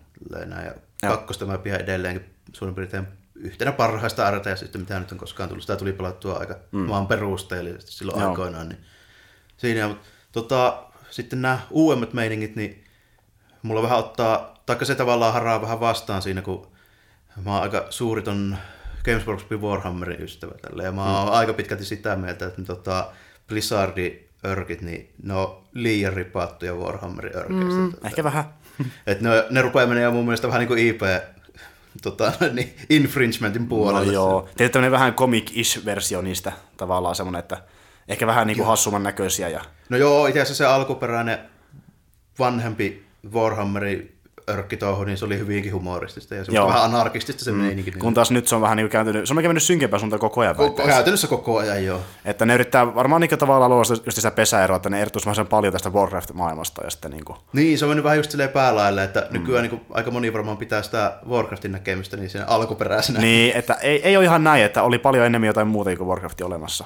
Joo, varsinkin se tota, ne pienemmät otukset, niin kuin tuo Goblin ja tämä osasto, niin siinä tota, Warhammerin vihernahkahommassa, niin sieltä tuli varsinkin sitä hyvinkin paljon sitä komiikka-touhua. Tälleen, mm. ne niiden ideat ja masiinat ja laitteet, mitä ne, mitä ne käytti, niin nehän Kyllä. oli niin kuin, tyystin toimimattomia käytännössä. Nimenomaan. Ja jos totta puhutaan, niin mua kiehtoo paljon en- enemmän tuota niin kuin, öö, siis tämä niin kuin Warhammerin maailma kuin tuo Warcraftin maailma. Varsinkin sen takia, kun siinä on eh, niin kuin isompi se aikaväli ja siinä on niin kuin, vähän skifi- skifimeininkiä ja kaikkea muutakin seassa tavallaan. Että, Joo, ja se on semmoinen aika persoonallinen, kun siinä on otettu tavallaan tuommoiset tietyllä tapaa niin kuin tosimaailman kansat, jotka on sitten niin kuin väännetty fantasia-versioissa, kuten esimerkiksi vaikka se keskeinen niin kuin ihmisten imperiumi siinä, niin se on aika pitkälti niin kuin Saksa, jostain niin kuin renessanssi, varhaisen renessanssi mm.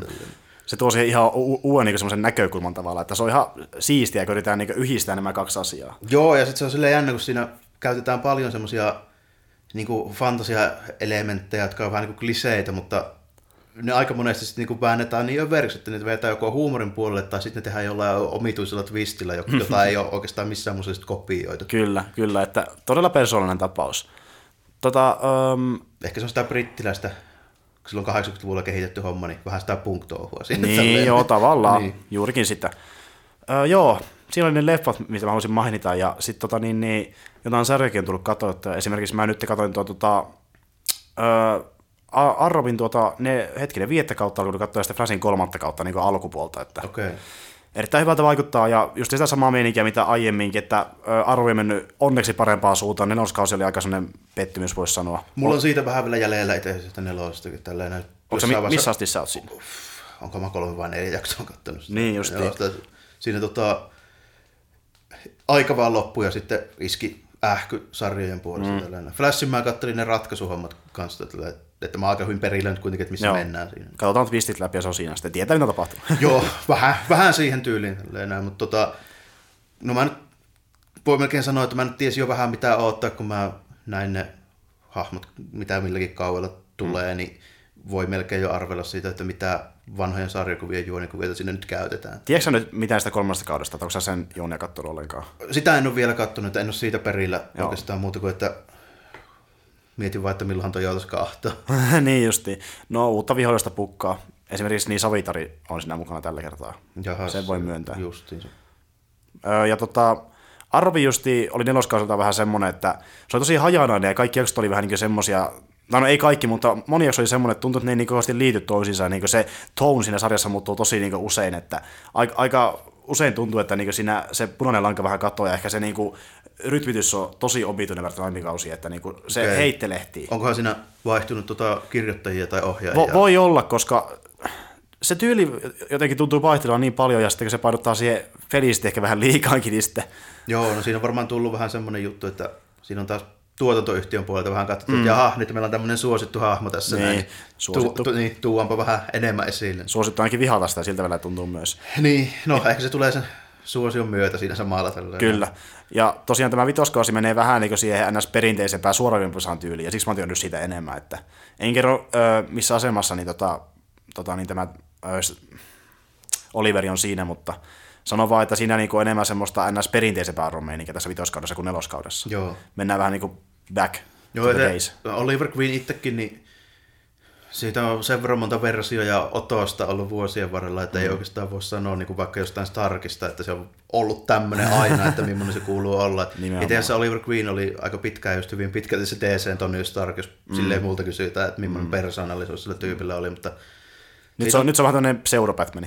Joo, ja siitä on sitten tullut pitkään, tai itse asiassa siinä oli 70-luvun lopulla muistaakseni, niin silloin oli tuo team up Green Lanternin kanssa, missä se oli aika kova siis semmoinen yhteiskuntakriittinen, tommonen vähän niin kuin vasemmistolaishahmo. Jaha.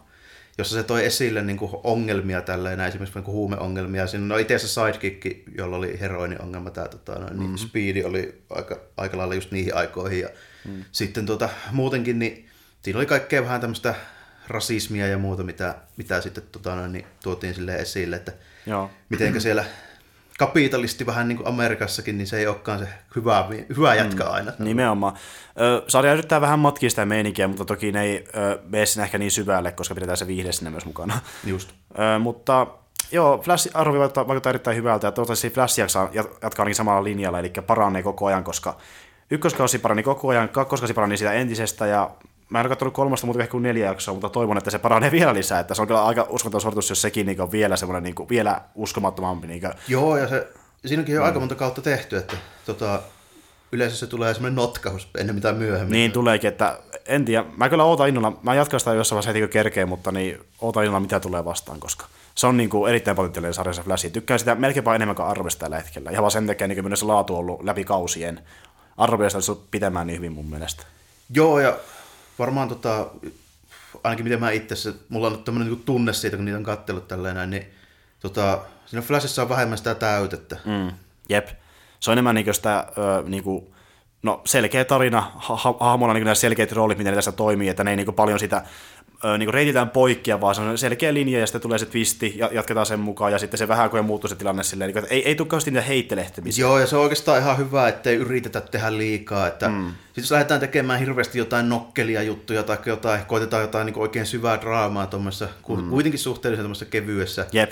Kevyessä sarjassa, niin mm. monesti se, siinä käy vähän silleen, että käsikirjoittajien rahkeet ei sitten oikeasti mm. niin riitä siihen, eikä välttämättä oikein näyttelijöiden skillitkään, jos Niinpä. totta puhutaan. Ja muista Flashissa toimii tuo draamatissa paremmin. Se on semmoista niin vielä luonnollisempaa ja tuntuu siltä, että oikeasti nämä hahmot niin kuin, tykkää toisistaan ja niin viihtyy Joo, jos kanssa. ainakin, no niin kuin muuten, niin on ainakin johdonmukaisia silleen, että siinä ei yhtäkkiä tapahdu just mitään Niin. niin. kummia muutoksia. Niin, Niin. Esimerkiksi niin, tota, Flash oli tämän niin Pivotin kanssa yhdessä vaiheessa siinä sarjassa. Oot vissiin nähnyt sen. Joo, joo. Niin, sekin oli tosi hyvä toteuttaa se suhde. että Se tuntui tosi luonnolliselta ja siltä, että ne just niin välittää toista. Että se oli niin mun mielestä paras esimerkki tästä melkein D-sarjasta, miten tehdään suhde. Että se oli jotenkin semmoinen, se tuntui siltä, että niin kuin, No joo, se tuli yllättävän Ne toissa kanssa orgaanisesti, että. Joo. se ei ollut pelkästään niinku sitä varten, että no teräsmiehen tyttöystävä nyt on pakko olla loisna, Niin, kerta, niin. Se, kerta se on niin. niin, Niin, se on ollut että- niin 70 vuotta, niin se nyt... Mutta tuommoista mä haluankin, että se tuntuu siltä, että näin pitäisikin käydä. Eikä siltä, että se on vähän niin väkisin väännetty. Joo, ja se oli tietysti, voisi nyt ajatella ainakin, että tuommoiseen sarjaan, niin se ei aina kauhean helppoa edes ole Mm, muuttaa, totta. koska siinä tulee ne tietyt ennakko-odotukset tuosta aina, että niin kuin mä just sanoin, että Lois Lane on ollut se, se reilu 70 vuotta teräsmiehen tyttöystävä. Mm. Ei ole paljon vaihtelua se- ollut. Meillä ei nyt ei hirveästi vaihtoehtoja ole tässä hommassa. Ei, ei ole. Ehkä välillä vähän jotain öö, tuosten kryptonilaisten kanssa deittailua silleen niin kuin Niin, ehkä si- sivu, sivuhommana. Smallvillessä, mutta Niin. tota, se nyt on kuitenkin suht pieni juttu siinä, kun ottaa huomioon, kuinka pitkään sitä hahmoa on tehty. Niin Nimenomaan. Mä oon myös katsonut tätä Supergirlin ekaa kautta, ja sekin on yllättävän hyvä. Se on vähän semmoinen ehkä justi näissä nuoremmille tarkoitettu, että se läppää semmoista e, ei niin tota, rujoa tai sanotaanko näin, että se, se on semmoista vähän niin kuin ehkä kiertelevämpää tavallaan Joo. siinä. Ja meno on semmoista vähän hempeämpää ja aika tyttömäistä, että varmasti tytöt katsoo tätä sarjaa paljonkin, mutta kyllä mä sitä itsekin tykännyt, koska siinä on tosi paljon semmoista niin kuin justiin, sarjakuvista novattua lorea ja niin kuin, se on visuaalisesti ihan hyvän näköinen ja se on ihan hyvä, sanotaan näin. Ei se voita noita muita D-sarjoja, mitä mä katson tällä hetkellä, mutta se on katsottava kuitenkin. Että. Kyllä se katsoo, katsi katsoa vähintään pilotti, jos ei muuta katsonut, ja katsoa mitä mieltä on. Joo, ja mulla on oikeastaan silleen muutenkin, että tuommoisissa supersankarimeiningeissä, niin mua ei esimerkiksi haittaa, jos sinne tulee jotain obscure-hahmoja, tai jos niitä tulee paljon, tai Mm. niin kuin noin poispäin. Että mä oikeastaan vaan niin tyytyväinen, jos sinne tulee 20 jotain supersankarista, kukaan ei kuullutkaan. Niin. Näin, Sitten on se, että hahaa, mä tiesin tästä jo ennen. Niin, ja sitten se on mukava silleen tota, pongailla, että jaha, tää oli tää. Niin, niin pystyy fiilistellä, että ne oikeasti teki tämän hahmon. Niin silleen, niin kuin, silleen, mä, mäkin olen tosi monta kertaa yllättynyt, niin vaikka mitä jostain Flashista tai Groddeja ja tämmöisiä, mitä on niin nähty, että ne oikeasti teki nämä, että se on aika siistiä. Niin kuin. Jopa tähän aikaan, kun nämä on niin kuin iso homma nämä niin silti on siistiä nähdä, että ne on noinkin niin kuin omituisia hahmoja uskalletaan tuoda sitten. Joo, kun mä en ole itse oikein vieläkään tavallaan ymmärtänyt sitä, että niitä tehdään nyt noin paljon. Että mm. Kun on tottunut siihen, että okei, että se on se, se, on se Batman ja hämähäkkimies ja sitten vähän teräsmiestä siihen ja muita ei ole. Niin... Mm, sitten onkin ant ja vähän kaikenlaista. Niin. Mutta ne toteutetaan yllättävän hyvin, että mä olen tyytyväinen myös, että ne, on niinku, ne ei ole semmoisia hutaastujakaan välttämättä, että moni on onnistunut. Joo, ja esimerkiksi tuo vaikka, miten mä noista, mitä on nähnyt tähän mennessä, niin esimerkiksi tuo Guardians of Galaxy, jossa on suurin piirtein niin tuntemattomia hahmoja kuin nyt mm. melkeinpä voi ollakaan mm. ylipäätään, niin pian sitä yhtenä parhaista noista Marvelin leffoista. Kyllä, siis niinku, se leffa on, niinku, se on erittäin niinku semmoinen eheä leffa. Silleen sanotaanko, että vaikka se on, se on tavallaan aika omituinen verrattuna muihin Marvelin leffoihin, mutta se on jotenkin tarinaltakin niin semmoinen eheä leffa ja selkeä ja semmoinen, niin vaikka se tapahtuu älyttömästi loppujen twistejä, niin se on semmoinen mukava katsottava ja hauska seikkailu. Ja niin kuin, se, se tekee kaiken niin hyvin. Aivan. Mä uskaltaisin jopa väittää, että jos olisi tullut 80-luvulla, niin se voisi olla lähestulkoon Star Warsin niin kuin statuksella niin. oleva niin kuin ilmiö, sanotaanko mm. näin. Guardians of the Galaxy voisi olla niin kuin Star Wars. No, lähestulkoon. Miten jos olisi tullut vaikka ennen Star Warsia samalla tyylillä tehty Star Wars, niin ei, ole, ei olisi ehkä Star Warsia tätä edes niinku olemassakaan enää, niin, no, tietenkin täytyy, täytyy tietysti ottaa aina huomioon se, että kuinka paljon tekemistä Star Warsilla on edelleenkin se Lukasin tehostestudion kanssa. Niin, tällä, nimenomaan, nimenomaan. Se ei välttämättä ole siihen aikaan voinut onnistuakaan keneltäkään muulta, mutta, niin. mutta tota, no niin kuin muuten siis niin kuin puitteeltaan ja se on nimenomaan just semmoinen, no niin, nimenomaan niin paljon just tommoinen seikkailullinen mm avaruusopera kuin just se mitä voi olla, mitä mm. just alkuperäinen tähti tai just oli silloin, kun se tuli. Jep, ja kun miettii sitä, että ö, minkälaisia ne hahmot on, niin hahmojen kannalta ehkäpä monipuolisempi kuin Star Wars, koska Star Wars on paljon Skywalker niin kuin, draamaa koko ajan, mutta tässä on niin kuin, erittäin paljon eri hahmoja, ja niin kuin, ei pelkästään niin kuin, perhedraamaa, vaan niin kuin, löytyy erittäin paljon, alineita melkein jopa enemmän, en tiedä onko enemmän, mutta aika monta erilaista löytyy niin Marvelinkin maailmasta. Kyllä, jos niitä rupeaa niin kuin, oikein silleen just kaivamaan, niin just kaivamaan ja tota, niin pongailemaan, niin niitä kyllä löytyy aika reippaasti siitä. Niin, ja sitten löytyy jotain niin kuin, tämmöisiä ns kykyporkipesukaruja, vaikka mitään muuta. Että niinku. No joo, sieltä, kyllä sieltä löytyy tota, just se varsinkin silloin aikoinaan, kun tota Stanley niitä rupesi kehittelemään, näin, niin olihan siinä hahmoja, hurumykke. Mm. Monet jäi ihan parin numeroon. Mm. Elävä planeetta. Joo. On Joka tullaan muuten näkemään ilmeisesti jatkosassa. Okei. Okay. Tämmöistä on kuullut. Mm-hmm. Jota näyttelee Kurt Russell. No niin, Kurt Russell, niin siinä nousi jo heti mielenkiinto parilla pykälällä. Mietin nyt sen naama silleen niin kuin planeetan kokoisena. no, 5 kautta 5. Se, se voisi ainakin 5 kautta 5, ellei jopa 6 kautta 5. On nimittäin just, tuli Kurt Russellista näin niin kuin vähän tangentille mennyt mieleen, niin just kattelin tuossa joulunpyhinä tuon Big Trouble in Little China uudestaan. Joo. Ja on muuten perhana hauska elokuva. Joo, joo. Ei voi kuin suositella. Ja mäkin olen miettinyt monta kertaa, pitäisi kyllä, mutta ei ole tullut semmoista hetkeä. Että... Joo, aivan, aivan älyttömän hauska leffa. Koska moni kehuu, että se on niin oikeasti yksi sen parhaimmista. Että... Ehdottomasti. Ja se on Carpenterikin yksi parhaimmista. Mm, Okei, okay. damn. No siinä on niinku... niin, aivan. Ei saakeli, nyt tuli kyllä... Tuli hypeet päälle. se on niinku... Okei, okay, se on kieliposkessa tehty mm. tommonen niinku kung fu-leffa spoofi, mm. mutta se, se on niin hyvin tehty ja Kurt Russell on ihan huikea siinä. Kyllä, joo, se on kyllä hieno näyttelijä. Uh, Mitäs muuta on, mitä mä oon kattellut? Tuota, uh, hemmettikö tulee Blackoutia, kun miettii näitä. Uh, yksi ainakin on tuo, kun mä hommasin HBO justi vähän aikaa sitten, ihan vaan voisi katsoa Westworldin, niin mä katsoin sen loppuun asti. Okay. Eli Westworldin joka kausi on katsottu. Ja erittäin hyvää niin meininkiä, että kyllä mä ymmärrän sen, miksi sitä verrataan Game of Thronesia, että tuontarvot on yhtä korkealla ja hahmoja yhtä paljon. Ne ehkä kuolee yhtä paljon, mutta kuitenkin niitä on aika monta siinä. Ja niin kuin yllättävän hyvin saadaan pidettyä se vaikka kasassa, että jokaisella on selkeä tarina siinä ja öö, niin kirjaimellisestikin, että siinähän just sitä, että ollaan niin puistossa, missä luodaan Androille tarinoita, joita ne seuraa sitten, ja niin ne tekee sellaista niin sykliä, tai ihmiset sitten menee ihastelemaan sinne, kun ne maksaa miljoonia. Just. Ja tässä sarjassa sitten käy semmoisia erilaisia asioita, jotka saa ne syklit rikkoutumaan, ja ehkä Androidit ei enää niin tottelekaan sitä tarinaa, mikä on annettu. Niin. Kyllä. Mä oon just sarjojen kanssa vähän semmoinen niin kuin jälkijunassa tuleva, että mä yleensä mm. sitten kattelen ne aina niin kuin kerralla kokonaan, kunhan Joo. jouan. No itselläkin on vähän silleen, mutta sitten on tietyt semmoiset, jotka niinku on niin hypetetty, että ei vaan niinku kestää odottaa, koska siistipä puh- puhumakin muille, että "A, niin joo, tämä oli tosi siistiä kohtaista sa- sarjassa ja näin, kun, kun taas se, että oottaa, että muut on unohtanut ne. Joo. Välillä on hyvä mennä mukaan siihen niin hypäjunaan ja tämän suhteen mä halusin hypätä siihen, että ihan sen takia vaan hommasin HBO kuukaudeksi. Ja se on vieläkin nyt toista kautta menossa, ihan vaikka katsoa muutenkin sarjaa, jos tekee mieli. Kun mä esimerkiksi jatkoin tota Silicon Valleytä myös. Mä oon siitä katsonut kaksi kautta ja katsoin nyt kolmannen kauden. Oon katsoin sitä puoleen väliin asti suurin piirtein. Että... Oikeastaan ainoat, mitkä mä oon suoraan tsekkaillut silleen sukkana, niin on ollut nuo Netflixin nuo Marvelsit. Joo, joo. Nekin mä katson aina, kun ne tulee niin suurin piirtein heti, että yhteenkään sarjaan, Marvel-sarja ei ole mennyt niin viikkoakaan, että mä oon katsonut sen läpi.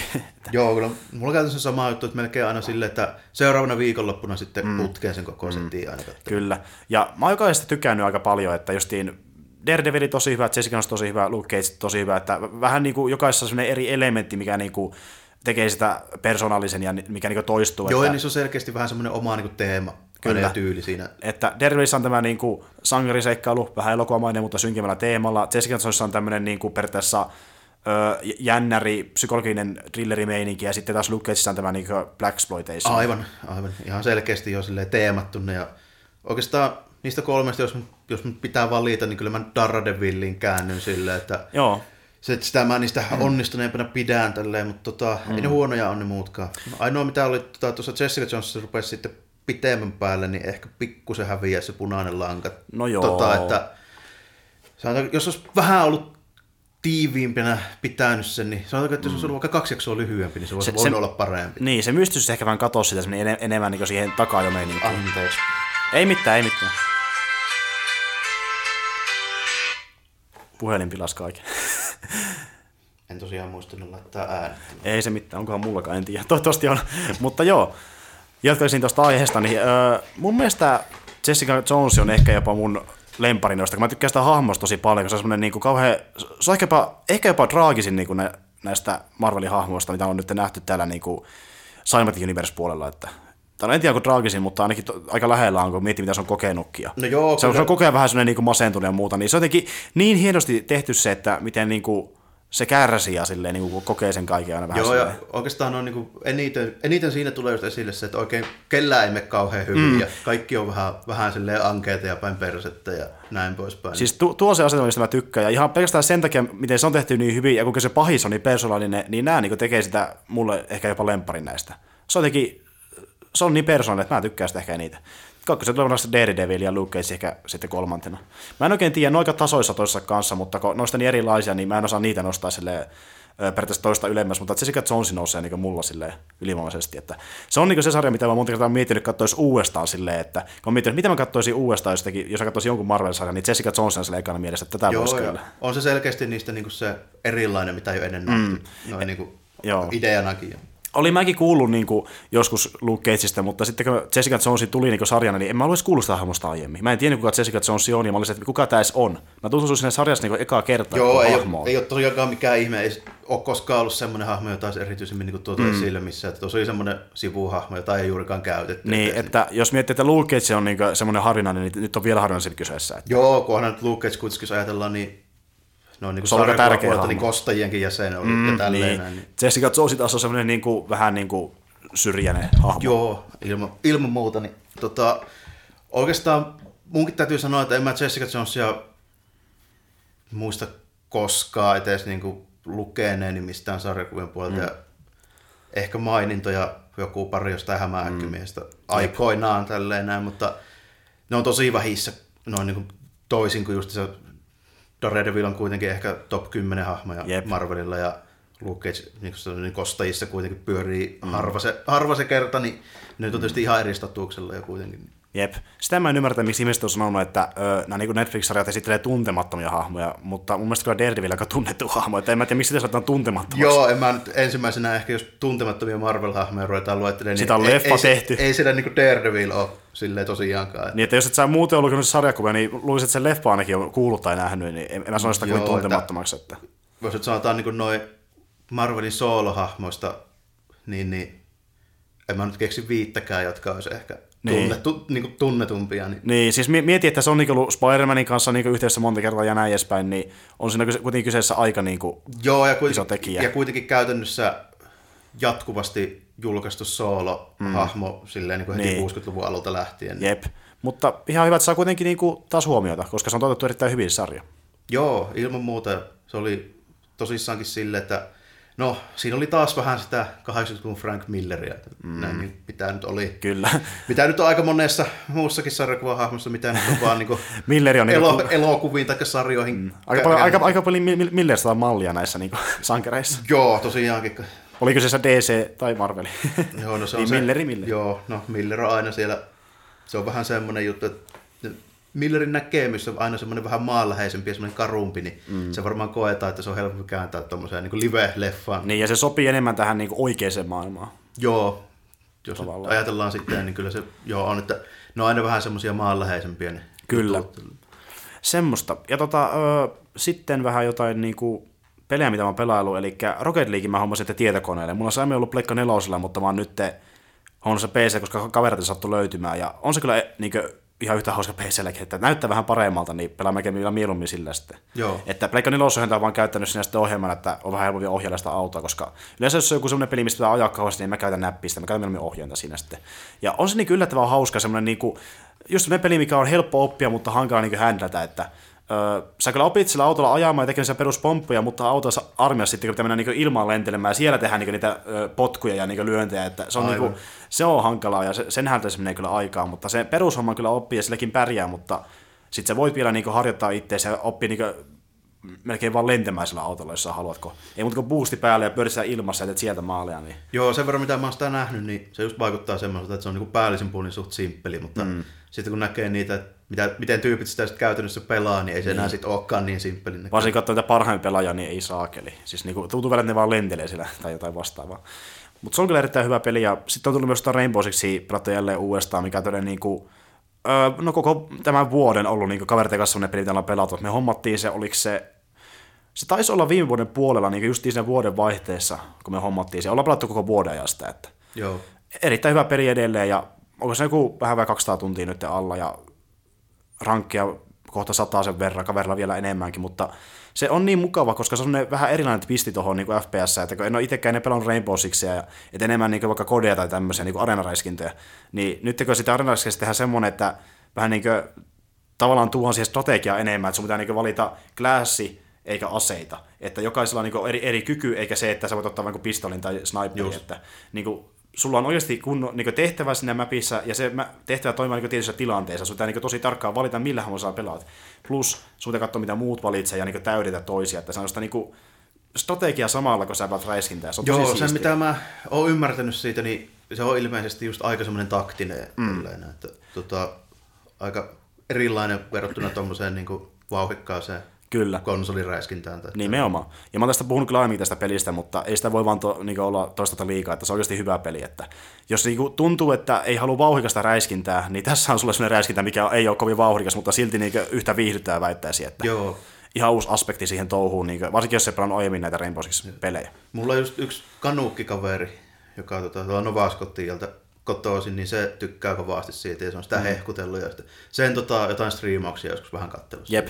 Se on myös siitä hyvä, että se ei ole ihan täysin tänne peli. Että silloin kun se tulikin, se maksoi vaan 50 muistaakseni, mikä on aika vähän huolta peliä loppujen lopuksi, kun nykyään ne maksaa 70 Joo, on se, aina. on se niin nykyään varsinkin se 50 aika vähän. Niin. Mun mielestä se on joku 50, ja nykyään se maksaa joku vissiin vähän alle siitä, ja tulee ihan tahtiin alennuksiakin, nyt kun se on vu- vuoden vanha, niin voi löytää hyviäkin tarjouksia, että nyt teki on vissiin jonkinlaiset alekäynnissä niin kuin joulun jälkeen, jos mä oikein muistan, niin ne on vieläkin käynnissä esimerkiksi Steamissäkin, niin saattaa löytyä ihan hyvällä hinnalla, jos tekee mieli testata. Ja sitten on niitäkin ollut paljon sen pelin kohdalla, että viikonloppu ilmanen, niin jos tulee semmoinen, niin kansi testaa, jos tykkää Joo, niitä on joskus huomannutkin parikin semmoista paikkaa, että jossain Steamissa vaikka ilmoitellaan, että mm. pelailen nyt tänään viikonloppuna. Kyllä, ja jos se tulee ilmaisessa, niin testaa ihmeessä, jos olet räiskintäfani, että siinä on kyllä niin kuin hyvä peli. Ja, öö, mitäs muuta mä oon pelannut? Kuilvas kakkosta ainakin mä hommasin siihen tuon Heart of Taunus-lisärin, missä tulee uusia alueita, uusia dunkkuja, uusia aseita, uusia hahmoja ja paljon uutta kivaa.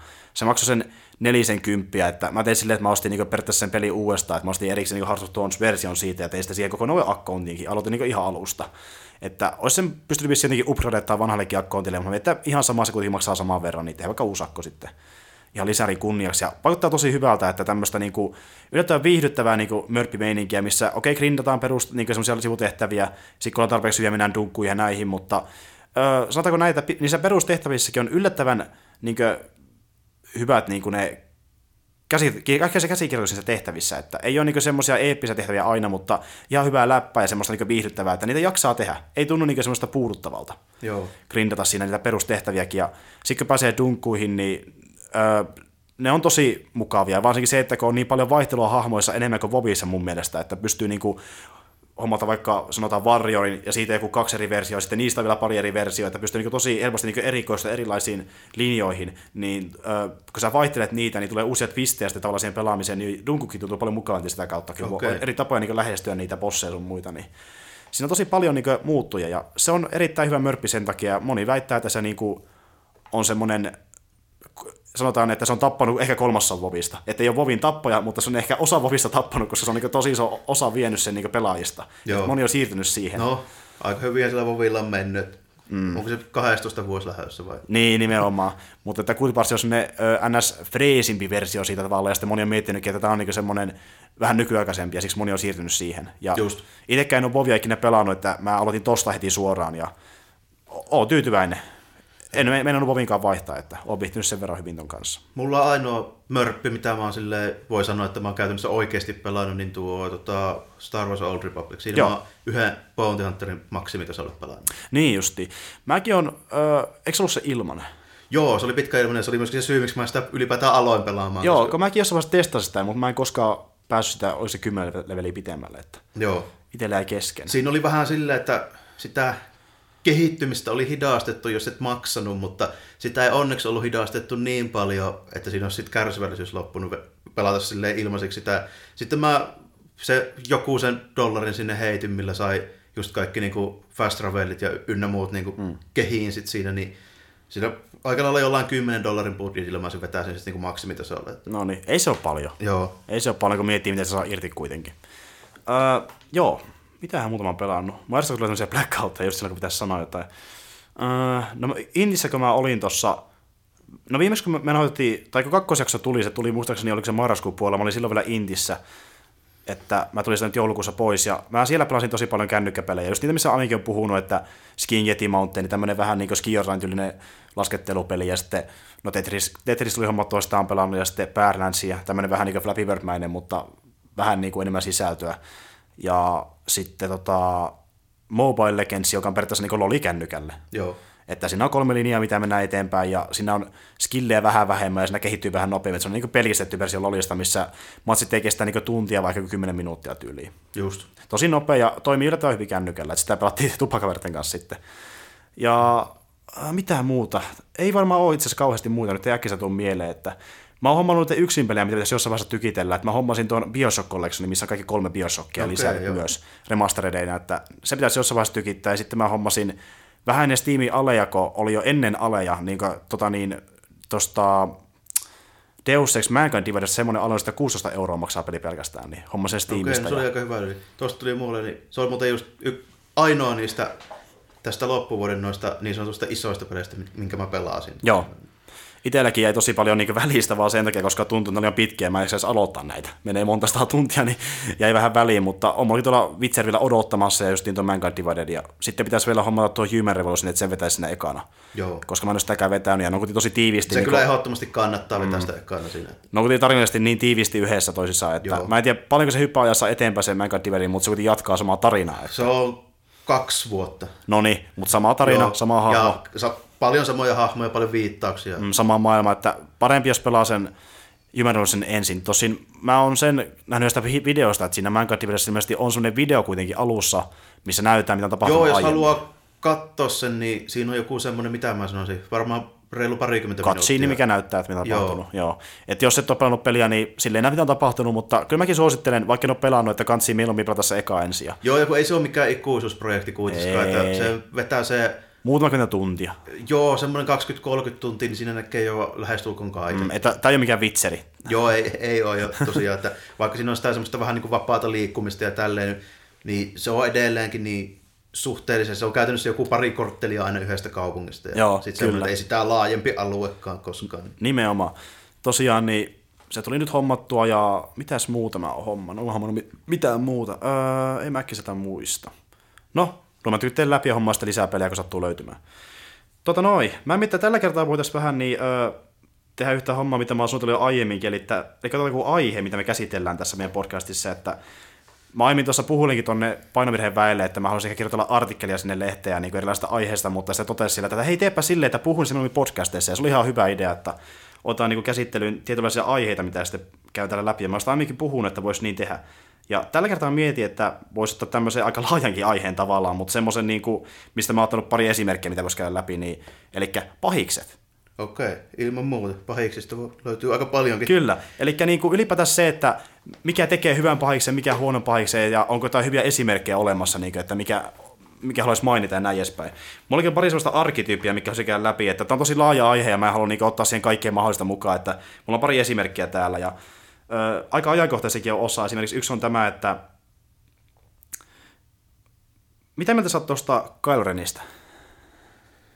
Okei. Hahmona. Aika laaja kysymys, mutta tota, sanotaanko näin, että, että tota, mä tykkäsin, koska se on käytännössä tyystin päinvastainen, mitä Vader oli alkuperäisessä trilogiassa. Joo. Noin niin kuin persoonana ja mitä se yrittää olla. Mä voin helposti kuvitella sen, että joku nuorempi ei ehkä ole niin innoissaan sitä hahmosta just sen takia, koska se ei ole samanlainen semmoinen badass mm. tavallaan niin kuin, tyyppi, jolla on kaikki kontrollissa ja mm. noin niin kuin, tämmöinen, sanotaanko oikein viimeisen paljon mastermind, joka, joka sitten niin kuin, toimii semmoisena pelottavana harmana eminenssinä vaan siinä imperiumin takana. Että mm. mä, se on hyvinkin semmoinen, oikeastaan just niin kuin mä voisin kuvitella, ja mulla oli, se on hahmona sellainen, mitä tavallaan mun ikäisen sukupolven Star Warsin katsojat niin kuin pitää sitä tavallaan niin kuin sitä näyttelijää ja näitä nuorempia henkilöitä. Mm. Eli vähän semmoisia ruukeita, joilla ei oikein tiedä, että onko tämä homma vielä hanskassa vai ei. Mm.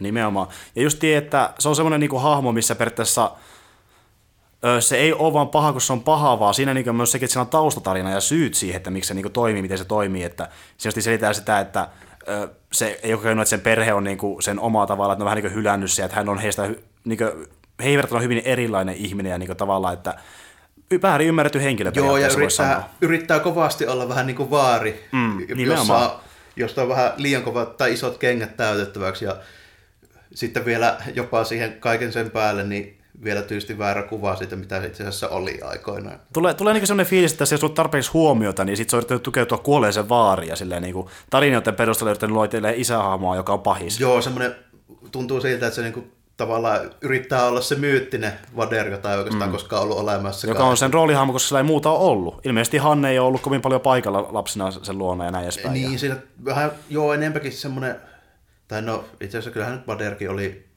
pohjimmiltaan vähän semmoinen traaginen hahmo, mutta mm. tuossa se tuotiin jo heti kättelyssä niin esiin, että Kyllä. Ollaan, ollaan vähän niin kuin eri lailla eri, lähtökohdistakin liikenteessä kuin alkuperäisessä. Nimenomaan. Ja mä tykkään paljon tuosta niin näkökulmasta, että tehdään taustatarina, joilla niin luodaan sille hahmolle se runko, että se niin kuin on selkeä, että miksi se on pahis, ja niin tehdään niin sille se tarkoitus olla se. Ja Justin Gallerinikin on semmoinen, että okei, sitä on muuttunut ajan myötä semmoinen niin Darth maine, että se vaan on paha siksi, koska se kokee, että tämä on oikein olla paha myös. Että ei vaan se, että se on fanaattisesti niin kuin Darth maine, vaan se oikeasti kokee, että tälleen niin parempi. Että niin, tekee niin kuin nämä imperialihaluja ja sitten vähän niin kuin nämä sithi-haluja. Joo, ja on se tietysti vielä sekin sitten, että vielä ei kuitenkaan tiedetä, että mitä se pääjehu, eli se Snoke, niin sitten vaikutti mm. siinä. Nimenomaan, että sekin ennen nähdä, että kuinka paljon se on taustalla sitten niin manipuloimassa sitä, että onko se ollut varhaisessa vaiheessa. Ja... Ainakin äkkiseltä, jos mun pitäisi veikata, niin mä sanoisin, että se on kuitenkin se suurin syy, miksi ollaan tuossa tilanteessa. Nimenomaan. Ja justiin tuo backstory pitää olla mun mielestä niin kuin melkein aina se, mikä niin huomioidaan ensimmäisenä, että joko tehdään niin kuin ihan pahis, joka on tosi raaka ja semmoinen niin synkkä hahmo, joka vaan niin kuin, äh, lietsoo sitä vihaansa, tai sitten tehdään tämmöinen traaginen hahmo, millä on oikeasti joku niin kuin backstory. Joo, no siinä oikeastaan ne vaihtoehdot silleen, että tietysti aina toimitaan, tietysti, elokuvissa toimitaan tietysti Jon Nimmosen aikaraja puitteissa aina, mutta tota, Nimenomaan. Mutta jos noista pitää valita, niin ehdottomasti mieluummin sit se, että tuodaan vaikka heti nopeasti sellaiset selkeät motiivit esille mm. ja tälleen, että ei, niitä ei tarvitse sitten sen kummemmin enää arvailla, niin. eikä sitten myöskään niin tarvitse lähteä spekuloimaan semmoista, mitä ei ole olemassakaan, mitä tapahtuu Star Warsissa jo noin niin kuin muutenkin tosi paljon, eli kaikki tuntuu, että kaikki fanit kirjoittaa päässään semmoista omaa narratiivia mm. Star Warsista, mitä sinne tapahtuu ja näin poispäin. Ja sitten yep. sit jos se ei tapahdukaan justiinsa niin, niin sitten no, tuloksena kauheita nettifoorumin raivoista. Hellisluus. Net, internet tapahtuu. Ö, mutta siis välttämättä aina tarvikaan olla mitään kunnon backstorya. Esimerkiksi tuossa Doctor Strangeissa tuli hyvin ilmi se mun mielestä, miten niin kuin, pelkällä hyvällä dialogillakin saadaan niin kunnon taustarina hahmolle. Esimerkiksi Casey Lewis niin kertoo siinä, kuinka ö, hänen perheensä on niin periaatteessa kuollut ja hänellä on niin ollut vaikea elämä ja että hän kokee, että mikään ei auta, että, kun siinä on se, että Doctor Strange menee niin tänne ns. oppilaitoksen, missä hänestä tulee niin kuin tämä Joo. maagi, niin Caecilius Pais on tullut samaan paikkaan, mutta hän kokee, että se ei niin kuin riitä, että hän ei saa niin siellä sitä tuskaa itsestään pois, ja sitten hän niin kuin alkaa luottamasta vaihtoehtoista versiota, missä hän itse niin perustaa melkeinpä niin kuin omaa lahkoa ja alkaa sitten niin kuin tota, tavallaan ö, pimeillä keinoilla niin kuin hankkimaan itselleen sitä onnea ja miettii, että koska hän, hänen mielestä tämä tuntuu hyvältä, niin se tuntuu myös muiden mielestä hyvältä. Ja yrittää niin periaatteessa luo uuden maailman sitten siinä samalla. Joo. Ja justiin, että ö, sekin, että niin pieni tapahtuma voi niin muuttaa hahmo ihan täydellisesti, ja Keisilyksestä tulee hyvin ilmi se, että niin kuin, dra, dra, traaginen tapahtuma, vähän niin kuin Jokerkin joskus kerran sanonut, että one bad day makes you crazy, vai miten se sanokaa. Että... Joo, ainakin jossain muistaakseni tuohon tyyppisesti ainakin Jokeri niin, todennut. Joo, että se on mun mielestä hyvä, että niinku, pelkällä dialogillakin saa niinku paistettumaan hyvältä, että se ei ole mikään silmitön niinku, tappaja tai semmoinen, joka vaan niinku haluaa pahaa kaikille. Että tässä niinku saatiin yhdellä keskustelussa, siitä että tämä kaikki tapahtui, kun se kerrottiin, niin siinä yhdellä keskustelulla saatiin niinku tämä taustarina, ja heti tuntui paremmalta se koko pahis. Joo, eikä sitä aina tarvikaan se enempää, varsinkin kun justiinsa, jos vaikka kahden tunnin elokuvaa ollaan tekemässä, niin ei siinä ole tarkoituksenmukaistakaan välttämättä käyttää siihen ihan mahdottomia aikoja. Mutta jos se, sen voi kuitenkin tehdä loppujen lopuksi, jos meillä on tämmöisiä arkkityyppejä vaikka, jotka kaikki tietää jo mm. käytännössä elokuvia ja tarinoita on kerrottu jo niin pitkään, että Nimenomaan. tyysti uutta on hirveän vaikea kenenkään ei, enää ruveta ei. keksimään. Niin kyllä kaikki, sanotaanko, jotka nyt ajattelee vähänkin itse, niin tunnistaa tietyt arkkityypit ja näin, niin mm. niitä pystyy kuitenkin niillä pelaamalla niin saa aika nopeastikin esiteltyä motiiveja ja tälleen. Kyllä. Öö, sitten toinen hyvä esimerkki mun mielestä tuolta Marvelin maailmasta, niin Loki. Se on Joo. aika hyvä, koska sille tehtiin niin semmoinen vähän traagisempi tarina. Ja se oli vähän sellainen yllätys. Mä en oottanut, että niin tulee käymään, koska mä en tiennyt alun perin Lokista älyttömästi, niin tuon leffan, niin kuin Thorin, missä tämä kerrottiin. Niin. Joo, no se, sitä tuotiin esille noissa leffoissa oikeastaan ehkä vähän enemmänkin, mitä sarjakuvissa, sitä okay. se ongelmallista suhdetta johon Odiniin ja tälleen, mutta tota, onhan se aina ollut se, ja niinhän se oli ihan siis oikeasti Viikinkien Eddassakin tälleen, että mm. ei se ollut kuin puoliksi niiden tota, Asgardin jumalia. Niin justi, okei, okay. että tämä on niinku perustuu oikea elämä. no, joo, ainakin noin niin äkkiseltä pitäisi sanoa, niin kyllä se perustuu siinä mielessä oikein elämään, että se on... Siinä tota, Marvelin torissa on enemmänkin oikeastaan tota, viikinkymytologiaa kuin voisi luulla. Joo. Että kyllä sieltä löytyy ne elementit sieltä niin kuin alta, kun otetaan se supersankari kuori pois sieltä, niin sieltä alta löytyy edelleenkin ne viikinkisaakat. Kyllä, se on totta. Öö, Mutta sitten taas niin, mun mielestä ehkä paras esimerkki tältä vuodelta semmoista vihosta, jota niinku ei tarpeeksi niinku periaatteessa pohjusteta, niin on tämä Fantasy Beastin niin päävihollinen. Eli siinä paljastuu, että eräs hyvissä saattaakin olla ehkä pahis. Ja se, se niin tulee se tosi randomisti, että siinä on tavallaan pieniä viitteitä, että jota vähän epäilyttävä kaveri, ja sitten se yhtäkkiä onkin pahis. Sillä ei ole mitään selitystä, se vaan yhtäkkiä alkaa sen riehumaan ja on niin kuin... Jaha, eli tulee tämmöinen niin puskista tämmöinen niin, twisti tähän. Niin, tossa ei ole mitään järkeä, niin kuin, että yhtäkkiä vaan niin tehdään sellainen twisti ja ilman mitään selitystä. Okei, lopussa se niin saa mi, miksi se teki näin, mutta silti se on vähän semmoinen halpamainen ja tavallaan miettiä, että voiko tylsempää pahista olla, että se on pahis, joo, jolla ei ole mitään backstorya, ja se tulee ihan niin puskista vielä kai lisäksi. Että no kyllä joo, että jos ei sitä pohjasta mitenkään, ja se motiivi jää tyysti hämärän peittoon, niin silloin voi sanoa vaan, että se on niin heikkoa käsikirjoitusta. Niin, siis niin tämä just, että miksi ei viititä tehdä niin minkälaisia motiiveja, vaan on niin yksinkertaisesti se, että se, se vaan niin kuin, se vaan hyökkää. Siinä oikeasti ei kovin hyvin selitä mun mielestä. Vasta sittenkö ihan lopussa. Okay. Ja sekin on vähän niin kuin silleen, että lisää jatkosassa. No justiinsa. Että just niin tälle, että cliffhanger jätetään niin niin se on vähän semmoinen ehkä ärsyttävä ratkaisu. Joo, kyllähän sitten vähän tulee ehkä semmoinen niin kuin, sanotaanko, että huijattu olo, että oho, tämä oli tässä ja sitten mm. joo, jatko-osassa seuraa, mutta se on edelleenkin, että ei se paljon silloin lämmitä se jatko-osa, kun sen näet. Nimenomaan. Ja mä kiitin tuosta leffasta arvostelun tota, niin, painovirheeseen, ja jos mä oikein muistan, niin mä en edes maininnut arvostelua koko pahista, kun mä haluan puhua siitä, mä ärsytti sen niin paljon. Mutta joo, sitten taas tämäkin, että niinkö, pahuus voi yksinkertaisesti olla leffassakin vaan semmoinen niinkö periaatteessa käsite. Esimerkiksi ö, on semmoisiakin leffoja, kuten vaikka Arrivelle yksi esimerkki, että niinku, pelkästään niinku se fiilis ja pelko voi saada niinku toimimaan paho, pahoin. Niinku, että tässä justiin tämä, että on näitä alieneita, ja ihmiset on niinku ne, jotka paniikoi sen takia, kun ne alienit tulee, ja alkaa käyttäytymään huonosti. Aivan. Niin sitten ö, tavallaan se pelko tekee susta niinku ihan erilaisen ihmisen, ja niinku, että se pahuus on vaan sellainen käsite siinä taustalla. Että sekin on mun mielestä tavallaan ihan hyvä asetelma, että on sellainen niin harmaampi alue, että ei, ei niin kuin ole niin kuin semmoista selkeää hahmoa, vaan vaan se käsite siinä taustalla. Joo, ja, Ja se, niin kuin, on- se, se, kehittyy koko ajan. Se on niin kuin harmaa massa, joka sitten muuttuu mustaksi tai valkoiseksi. Joo, ja tostakin on semmoinen vielä sitten tavallaan semmoinen vähän vielä toinen versio, jos ajatellaan semmoista, että tehdään ajatus, jossa on, olemassa vaikka absoluuttinen hyvä ja paha, mm. niin kuin vaikka joku Omen tai tämän, tämän tyyppinen niin kauhean elokuva, missä siis oletetaan, että on oikeasti niin kuin helvetti ja saatana olemassa, mm. jolloin, mm. jolloin niin kuin, esimerkiksi siinäkin, no Omen leffa esimerkkinä siitä, että eihän se pikkupoika se pensko varsinaisesti itse tee siinä mitään tälleen, näin, mutta siinä vaan annetaan ymmärtää, kuka se on, ja se niin kuin riittää. sit Nimenomaan. Mutta justiin tuokin, että niin, äh, tota ei voi periaatteessa sanoa, että le, vaikka että leffassa on pahista, vaan se on niin se, että leffassa on pahuutta. Aivan. Ja se on tavallaan sitten ihan eri, melkein jopa genrensä, että just jännitysleffoissa on paljon tätä, että voi olla, että siinä on vaan se tilanne, mikä tekee sen.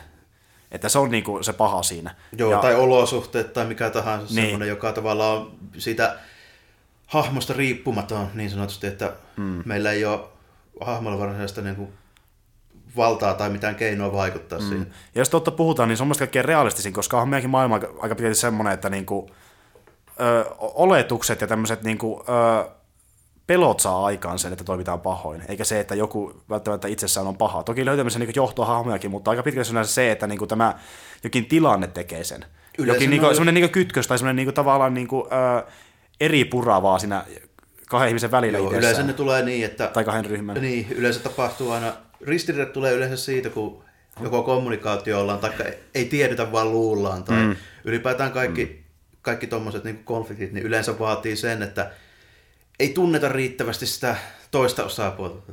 Jep, nimenomaan. Ja siis kanssa katsoa Arrivali, koska tässä niin tosi hyvin esitään tämä, että mit, mitä käy silloin, kun tilanne öö, tota, tekee periaatteessa, sanotaanko näin, että kun, kun toista ei kuunnella, ja sen takia saadaan niin kuin, aikaan tämmöinen tilanne, missä vaan niin kuin, meidän tunteella eikä järjellä. Ja sen, sen kautta syntyy pahuutta, että siinä niin kuin, tosi hyvin se tuodaan esiin, siinä leffassa itsessään. Mutta sitten on myös niin näitä justi vahvoja hahmoja, ja mun mielestä yksi parhaiten niin kuin, tehdystä hahmoista on just tuo vaikka Darth Vader, että se on niin semmoinen ö, semifilosofinen hahmo, ja se on vaan erittäin siisti. Joo, no siinä on just nimenomaan se, Että jos miettii niin tätä alkuperäistä trilogiaa, niin se oli silloin vaan sellainen niin kuin, hahmo, joka niin kuin, ö, on, on pahis ja to, toimii Joo, siellä, ja, mutta ja se oli vaan niinku käytännössä ton niinku, vähän niinku tommonen keisarin portsari, joka mm. piti, piti, huolen siitä, tälle, että kaikki pysyy niinku kuosissa siellä ja mm. ka- tehtiin niinku homma, homman piti mennäkin, mutta tota, se mikä teki Vaderista sen tavallaan mieleen jäävä nyt oli tietysti se ulkonäkö ihan mm. selvästi, joka siihen aikaan, niin, Nimenomaan. ainakin mulla itselläni, mitä mä voisin, voisin sanoa, ehkä 5-6-vuotiaana ensimmäistä kertaa näin niitä elokuvia, niin ei sitä nyt unohtanut sen jälkeen sitä ei, tyyppiä. ei. Siis niin kuin se, se olemus ja se, että aina tulee paikalle ja rupeaa tietty musiikki soimaan ja muutenkin on vähän synkkä meininki, niin siis niin kuin, tämä, että tehdään niin kuin sellainen painostava tunne pelkästään, niin se voi riittää ihan yllättävän hyvinkin. Että, Joo, no siinä on just niinku, käytännössä se audiovisuaalinen niinku anti, mitä sillä oli, niin se käytännössä riitti siihen. Nimenomaan. Ja tuntuu, että nyt se on viety niin vielä parempaan suuntaan, niin tuossa Rogue Onein niin kuin lopussa varsinkin, niin se oli erittäin hyvin toteutettu. No joo, no siinä näytettiin konkreettisesti se, että mm. Mihin se käytännössä sitten pystyy. Niin, Vader tulee pime- pimeydestä ja tekee mitä tekee. Öö, mun mielestä taas tuo tota, Rogue niin päävihollinen, eli, tai no tavallaan päävihollinen Orson Krennic, niin oli vähän semmoinen, että se, se oli ihan, ihan jees pahis, mutta mä en tiedä, oliko se ehkä niin uhkaa kuitenkaan loppujen lopuksi. Ei, eikä se ehkä tarkoitus ollutkaan olla, että siinä ehkä enemmän olikin tarkoitus, että se on tuommoinen kunnianhimoinen byrokraatti, Mm, joka joutuu semmoiseen saumaan, että mm. nyt on, on vähän niin kuin on vähän niin kuin liian iso projekti ja liikaa semmoisia pelaajia siinä, että se vähän huomas, huomas olevansa vähän niin kuin semmoisessa, semmoisessa paikassa, että ei jäänyt enää, enää oikein pelivaraa, ja yritti vaan käytännössä selviytyä siinä Kyllä. imperiumin byrokratiassa. Ja, Jos sitä saatu tehdä niin pahismaisvideosta, että se paljon, paljon synkempi tai silleen, niin kuin vielä niin kuin uhkaavampi. joo, että tai nyt, ehkä semmoinen, niin kuin sanotaanko, ei niin virkamiesmäinen, vaan ehkä vähän semmoinen niin kuin sadistisempi. Mm. Nyt se oli enemmän tommonen, niin kuin, että se on siinä, että juoni etenee. Ja just niin sillä, että se on semmoinen niinku hahmo, joka kehittää näitä muita hahmoja olemalla olemassa. Kyllä joo, että enemmänkin jos ajatellaan no, tuommoisena klassisena esimerkkinä niin kuin aina, aina peruspahikset, niin kuin vaikka natsit, niin se oli, oli se yksi natsiupseeri siellä vaan, joka jakeli vähän käskyjä, mutta ei se ollut kuitenkaan sitä kapua kummempi, että siellä löytyy mm. kuitenkin ne isot pahat oli sitten vielä erikseen. Mä, mä sanoin, että se on aika, aika pikkupelaaja siinä kaikkien muiden välissä. Miten, miten sä tuosta niinku yhdestä ehkä tykätymmästä tavallaan, vaan siis koska se on niin semmoinen tavallaan aika mystinen ja sanotaanko, miten se sanoisi, no se on vaan niinku semmoinen käsite, koska se yleensä ei puhu siis kertaakaan mun niissä elokuvissa, eli tämä niinku Lord of the Ringsien Sauroni. No joo. Se on vaan semmoinen niinku hahmo, joka on siellä. Se, se tekee pahoja asioita. Sitä ei nähdä monta kertaa. Se vaan niinku tulee silleen, "Arr!" säikäyttää sut. Tulee, Joo. tulee joko siinä sen Sauron on- tulimuodossa tai...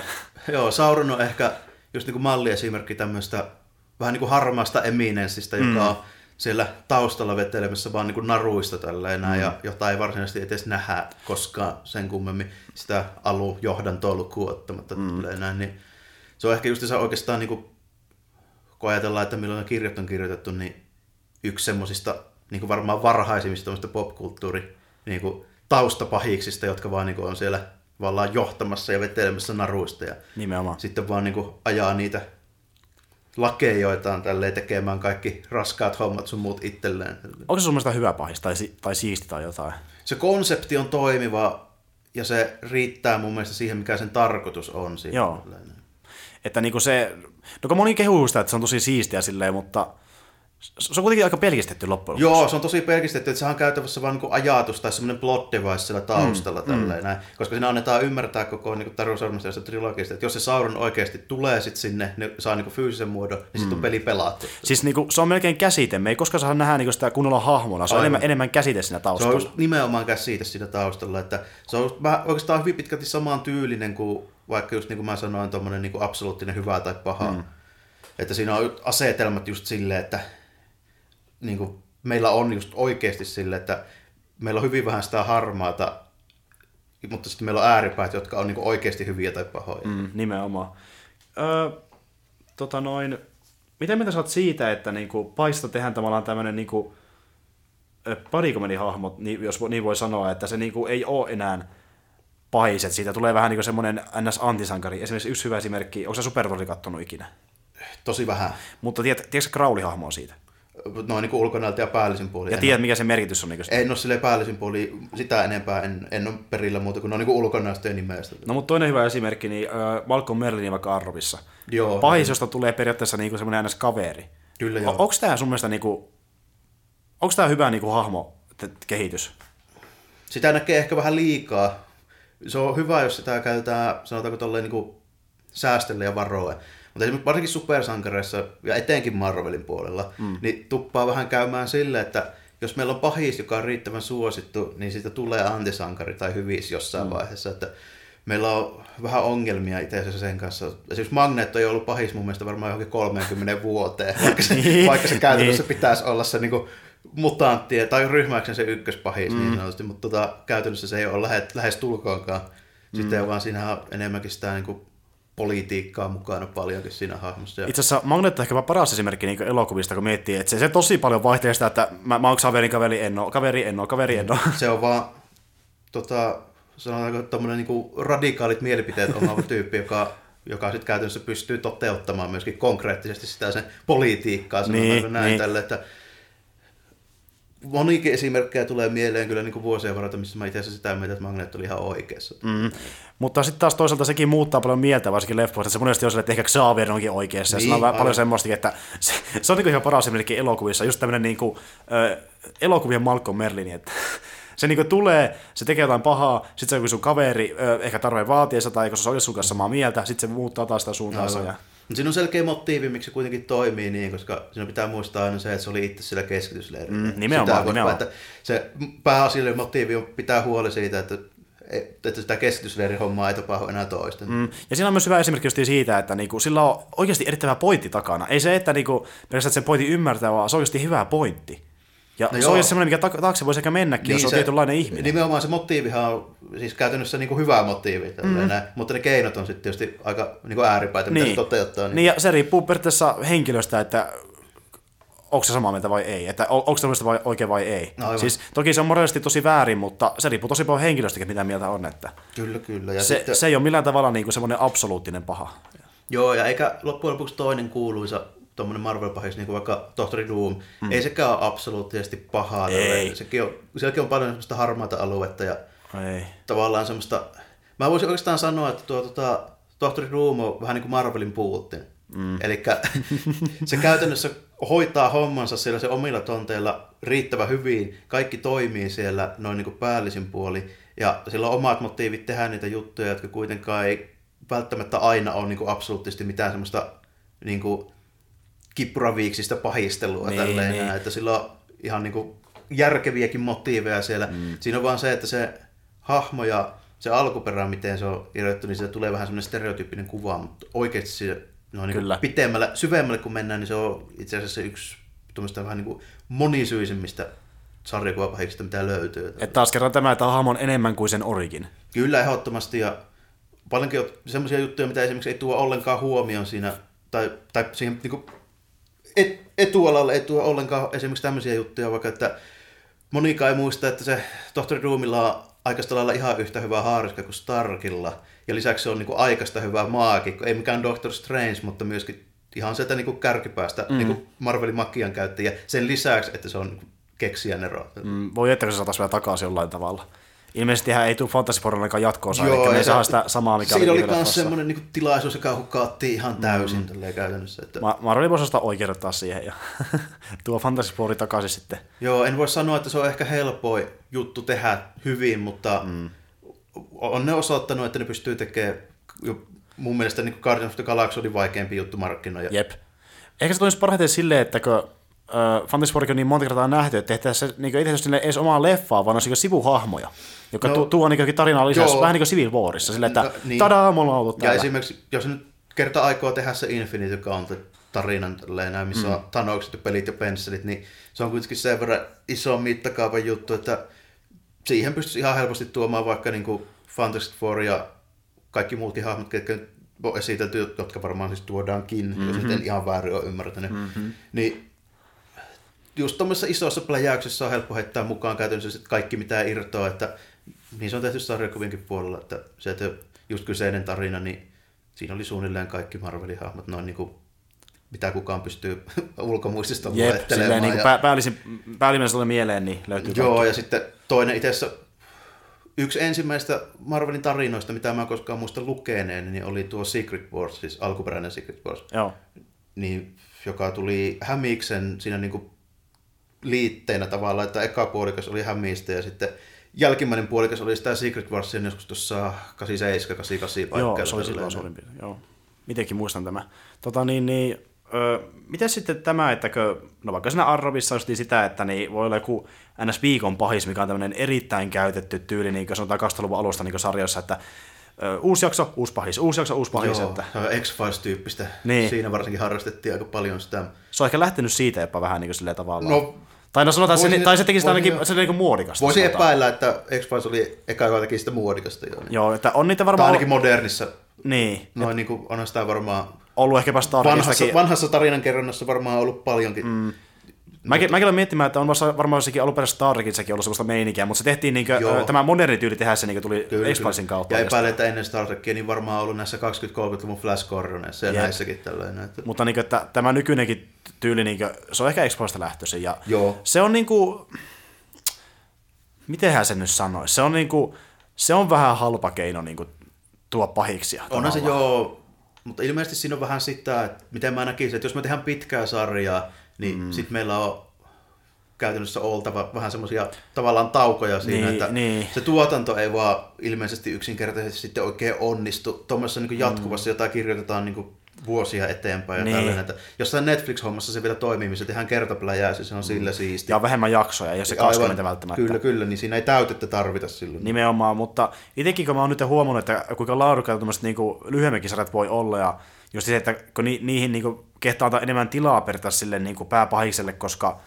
ö, jos se olisi niinku, saisi enemmän roolia joku vaikka sanotaan, Russell kuuli vaikka Arvin kolmannessa kaudessa, niin jos se olisi niin siinä enemmän mukana, niin se kävisi aika tylsäksi se hahmo, koska sille aika hankala keksiä tarinaa niin moneksi jaksoksi. Joo, ja- että pitää melkein olla vähemmän jaksoja, että niin kehtaa oikeasti näyttää sitä päivästä enemmän, että siksi hän onkin vähän niin kuin täytteenä. Joo, ja se toimii mun mielestä muutenkin hahmona paremmin se tota, Russell Crowe niin tollasena vähän niin kuin taustahahmona, joka on mm. niin kuin pääjehuina, että mm. ei sen tarvii siinä justiinsa niin kuin ruudulla pasteerailla joka viikko tälleen. Nimenomaan.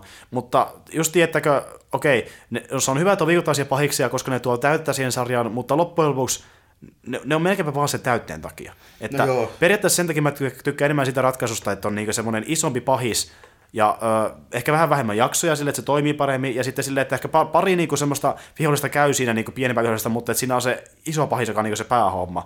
Mä tykkään tavallaan siitä enemmän, koska se on niinku draaman kannalta viihdyttävämpää. Kyllä Joo, mä ja- jaksan katsoa semmoistakin arvityistä, missä on niinku viikoittaisia pahiksia, mutta se, se tuntuu, mulle se tuntuukin vähän sellaista höppösemmältä. Joo, kyllähän se on vähän sitä, että siinä on tavallaan tuommoinen pitempi niin kuin viikon pahisjakso tyylinen mm.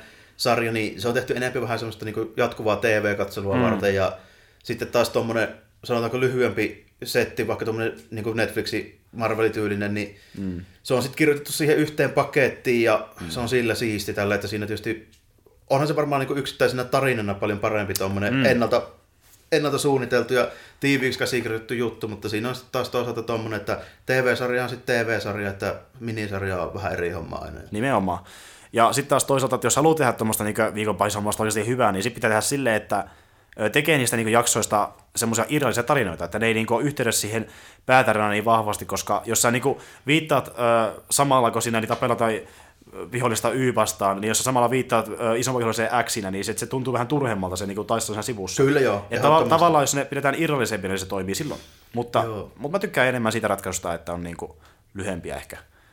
Kyllä, Just se, isompi. kyllä siitä parempia tarinoita tulee, että tehdään lyhyempi ja tiiviimpi mm. setti, joka sitten toimii. Mutta tota, mä oon taas toisaalta sit vähän tottunut siihen. Varmaan johtuu siitä, että mä oon aika vanha, Joo. vanha niin kuin katsoja tolleen tommosille Joo. supersankarijutuille. Ja mm. sitten niin kuin, mä oon just sarjakuvissakin sit toisaalta taas tottunut siihen, että silloin vanhaa aikaa niin ei oikeastaan ollut muuta kuin niitä viikon mm. vihollisia. Nimenomaan. Sitten oli vaan niitä sille, että kyllähän siellä jatkuvasti sit niinku taustalla aina pyöri niitä tyyppejä, jotka tuli uudestaan sitten aina, aina tälleen näin niinku sieltä niin sanottuna tiukempana pääpahiksena, mutta se oli kuitenkin edelleenkin sitä, että ne, ne aina ilmaantui vaan sieltä taustalta aina muutaman kerran vuodessa sitten kummittelemaan. Ja sitten siinä välillä se 7-8 kuukautta oli sitä aina sitä viikoittaista pahista. Se on vähän semmoista ö, tietyllä tavalla kirjamaista meininkiä, voisi sanoa, että Joo. se on niin sellainen matka tavallaan, mitä käydään. Ja siinä oli tota, ajatuksena tietysti, että eihän se ideakaan ollut alun perin silloin, kun niitä kirjoiteltiin, sanotaanko 30-luvulta, niin tonne varmaan 80-luvulle asti. Mä voisin melkein väittää, että tuo, jos nyt multa kysytään, niin ensimmäinen esimerkki, minkä mä sanoisin tuommoista jatkuvammasta draamatarinasta, niin oli just tuo Claremontin kirjoittama X-Men, joka alkoi silloin se oli ihan siinä 70-80-luvun taitteessa, niin siltä, mm. siltä paikkeilta, niin sitä ennen ei oikeastaan edes ollut tuommoista niin jatkuva draamasta sarjakuvaa, niin ainakaan sen käsityksen mukaan, mitä mä oon niitä lu- lueskellut, niin mm. melkein kaikki oli sitä semmoista lyhyempää viikon pahiso-osastoa. Nimenomaan. Öö, tota, tässä aika paljon puhuttu jo leffoista ja sarjoista, niin puhutaan välillä, välillä vähän sitten videopeleistäkin, että no paljonhan on semmoista varsinkin noissa klassisissa peleissä, että on niinku tätä bossimeininkiä, että tulee välibosseja ja sitten tulee se viimeinen bossi, ja ne on niinku enemmän semmoisia punchlineja heitteleviä niinku mörrejä. Niin onko se sun mielestä Joo, no, nyky, nykyaikana, niin on, onko se sun mielestä viihdyttävää? Sä varmaan tykkää, kun sä oot retro joo, mutta... no mä oon ehdottomasti niin bossitaistelumiehiä, noin niin kuin, mm. jos multa kysytään, että mä oon tottunut siihen ja mä tavallaan oikeastaan haluankin semmoisen tavallaan niin kliimaksin siihen loppuun aina tälleen mm. näin, missä sitten vähän niin kuin vielä jopa vaaditaan vähän sitten skillsejäkin mm. tälleen että se homma hoituu. Tälleen, Siinä niin niinku, just, on, on, se toiminta ja gameplay niinku, enemmän Joo, silleen ja mielessä. sitten se on ainakin vähintään se toinen puolikas aina siinä mm. tälleen, näin niin kuin mielessä, että No, no mä oon iso ton Metal Gear-sarjan ystävä, näin, missä on paljonkin sitä tarinaa ja hahmoja, mm. hurmykkejä, mm. on monisäikeinen ja välillä aika käsittämä- käsittämätönkin tarina, Mm, mutta nimenomaan. tota, siinä mä just sanoisin, että se on yksi sarja, missä on hyvä esimerkki noista videopelipahista, jotka käy hyvin mieleen. Kyllä. Et siinä on niinku se, että ne ei vaan välibossiakin ilmestyy, vaan niillä on ihan tarinaakin ja kaikkea. Että... Joo, ja sitä on enemmän kuin moni jaksaa varmaan lukea. Niin, ja ka- katsin ja monta tyntiä sun muuta, mutta sekin vielä, että ne on tosi persoonallisia, varsinkin just Metal Gear-peleissä, että ne on niin hyvin erilaisia. Joo, että... no sille mieleenjääviä ja just huomaa tietyllä tapaa, että Bane ja... no, ne on tehty silleen niin kuin länsimaiseen tyyliin, mutta hyvin niin japanilaista vinkkelistä. Että enemmänkin silleen, että mitä japanilainen kehittäjä tai käsikirjoittaja kuvittelee, että länsimainen toimintasankari on niin, niin, ja sitten sit me ollaan silleen, että opetaan outo, mutta se on niin, siksi että, siisti. Niin, että tämä on kyllä melkoista hommaa, että tämä on ihan käsittämätöntä. Niin, tämä. sitten menee kysymään, että mitä toki mieti teitä. Okei. Okay. Joo, se on kyllä aika, aika muista. Siinä on mun mielestä yksi malliesimerkki tämmöistä vielä nykyaikanakin pyörivästä sarjasta, missä on edelleenkin pomotappelut ja mm. niin kuin noin poispäin. Tosin tuossa viimeisimmässä vitoisessa niin niitä vähän harvennettiin kyllä. Joo. On sitä tavallaan nykypeleissäkin, mutta se on enemmän sitä, että sekin on nykyään enemmän sitä, että on niinku se yksi pääpahis. Sitten se on niinku välivaiheita, mutta se pääpahis on, niinku, se, on, se on se bossi, joka sitten kohdataan jossain vaiheessa. Joo, ja sitten se ei välttämättä juurikaan edes niin kuin mekaniikkoja ja noin puolesta, niin välttämättä se tarvii eroata niistä rivipahiksista juurikaan tälleen, että ei ole semmoista spektaakkelia, joka nyt aina tuodaan tälleen, että okei, että nyt tulee tämä bossitappelu tälleen, niin sitä, siitähän on suurimmaksi osaksi melkein luovuttukin. Tälleen. Totta. Öö, miten, onko se pelannut Borderlands-pelejä ikinä? Silleen hyvin pintapuolisesti. En ole ikinä niin itse paljon pelaillut, mutta on vähän kattelun vierestä, kun kaverin pelailu ja tällainen. Tiedätkö, kuka on Handsome Jack? Joo, ulkona tiedän. Mutta onko sä niinku kuullut sen läppiä tai jotain muuta? No jotain paria meemiä lukuun, mutta ennen, mutta, mutta kyllä mä olettaisin, että mä ymmärrän, mistä on kyse kuitenkin. Mitä mitä sä oot tuommoista humoristisista pahiksista? Onko ne sun mielestä toimivia? Ne voi olla toimivia, jos on oikeasti hauskaa se huumori. Esimerkiksi mulla oli, mä olin pitkään Deadpoolin kanssa vähän silleen niin kuin siinä kiikun kaaku, että onko se niin kuin semmoista halpaa niin kuin nauratusta tälleen näin niin semmoisilla aika kuluneilla kliseillä, vai onko se oikeasti kekseliästä. Mm. Mutta tota, se riippuu mun mielestä aika paljon tuosta käsikirjoituksesta, että jos se on oikeasti hauskaa, niin se toimii. Mutta siinä on, kyllä, siinä on iso mahis sitten niin kuin lässähtää kyllä tälleen, jos ruvetaan mm. tekemään huumoria. Niin. Totta. Uh, mun mielestä justiin tuo, että niin tehdään, no okei, se on se pelin pitää itsessäänkin olla sellainen humoristi, että se toimii, mutta varsinkin mä Borderlandsia pelasin, niin mä en ollut koskaan aiemmin nähnyt samanlaista vihollista kuin Hanson Jack. se oli ensimmäinen semmoinen niin oikeasti ihan hemmetin humoristinen hahmo. Niin, ta, se on semmoinen niin kuin, susta ei edes tunnu, että pelissä on pahista, mutta sitten se tapahtuu kuitenkin pahoja asioita ja se on niin samaan aikaan tekee jotain julmaa, niin se on vähän niin jokerimainen tavallaan, niin mutta hän on vähän niin vielä niin kuin karikatyrimäisempi. Niin kyllä sekin toimii tavallaan tietyssä kontekstissa. Että niin kuin, e- en mä halua, että se olisi yleisempää, mutta se on niin freesi niin kuin, tyyli, mitä välillä on kiva nähdä, niin kuin Borderlandsissa. Että mä tykkään enemmän, jos vihollinen on semmoinen vaikka justi draaginen hahmo tai sitten ylipäätään se on todella siisti. Että tuo, tuo humoristinen näkökulma on semmoinen, mitä niin ehkä jaksaa välillä, mutta en mä halua, että se on niin yleisempi. Että... Joo, ja sitten joistain semmoista tavallaan niin kuin ihan vakaavaksi tarkoitetuista tuommoista pahiksista tai jostain pahisryhmistä, niin tulee sille tavallaan ajan kanssa humoristisia, kun mm. ne on vaan riittävän stereotyyppejä. Niin, Hyvänä sekin... esimerkkinä vaikka, että natsit on periaatteessa aika hauskoja niin, niin onkin, nykyään niin tälleen, että mm, saadaan semmoinen oikein kunnon jäykkäselkäinen preussilainen, joka ei ymmärrä huumoria, niin se on oikeasti älyttömän hauska sitten. Ja taas Metal Gearin palatakseni, niin siinäkin tavallaan tehdään jostakin hahmosta niin semmoisia humoristia, kun on niin semmoisia karikatyyriä itsestään, niin vaikka ne huutelee omaa nimeänsä. Ja... Joo, ja onhan se niin kuin paljon kieliposkessa kirjoitettu, että siinä tavallaan vaan niin kuin hypätään silleen huomaamatta siitä semmoisesta vakavasta draamasta sitten mm. ihan semmoiseen käsittämättömään niin kuin vessahuumoriinkin tälle ihan noin mm. niin kuin tavallaan sinne, että siinä ei tavallaan edes pohjusteta mitenkään, että niitä vaan tapahtuu tälleen näitä niin kuin ihan yllättäen, niin se tuo tavallaan semmoista kevennystä siihen juttuun, kun se, se, on, se on aika paatoksellinen semmoinen. Tavallaan niin itse ironia voisi sanoa, että siinä niin nauretaan omille läpille. Joo, ja ylipäätään korostetaan niin omia niin kuin, puolia ja tehdään sitä vitsejä. Joo, ja ylipäätään niin kuin kaikille tuommoisille niin kliseille mm. semmoisessa toimintagenressä ja tälleen. Näitä. Ja semmoisessa, niin kuin, mä en tiedä kuinka paljon Hideo Kojima on niin itse käsikirjoittanut pelejä, mutta onko se itse niitä käsikirjoittanut vai onko se vaan niin ohjannut? Kyllä se ilmeisesti käsikirjoittaa aika paljon niitä. Et sen käsityksen, mitä mä oon saanut tuosta Kojimasta, niin se on yksi niistä tota, ohjaajista, joka on itse asiassa siinä tuotannossa niin aika lailla joka osa-alueella niin mukana. Joo, että jos on niin ollut tuossa niin se pääsuutilija, niin aika hemmetin hyvä käsikirjoitussa niin huumorin osalta, että uskomattoman hyviä ne läpät mun mielestä Metal että niin kuin, ne, ne, niin hyvin niin kuin, tavallaan tu, tuo sen niin tietyn osan sitä pelistä ja tekee sitä läppää olematta kuitenkaan liikaa. Joo, se on itse sanonut siitä, että se on tuonut sitä huumoria just sen takia, ettei siitä tulisi liian semmoista raskasta ja paatollista. Että... Mutta se on niin, niin hyvin rytmitetty, että se ei tunnu liialliselta kuitenkaan koskaan. Että se on sellainen, se, se, Joo. on, sellainen omituinen balanssi. On siinä, on siinä onnistuttu hyvin siinä, että se, niinku, se, se, se paistaa, paistaa läpi, mutta ei liikaa tavallaan. Joo, minkälaisissa annoksissa sitä mm. tavallaan aina tuuaan siihen, niin Et se, se on ihan, ihan onnistunut siinä. Todella hyvin tehty.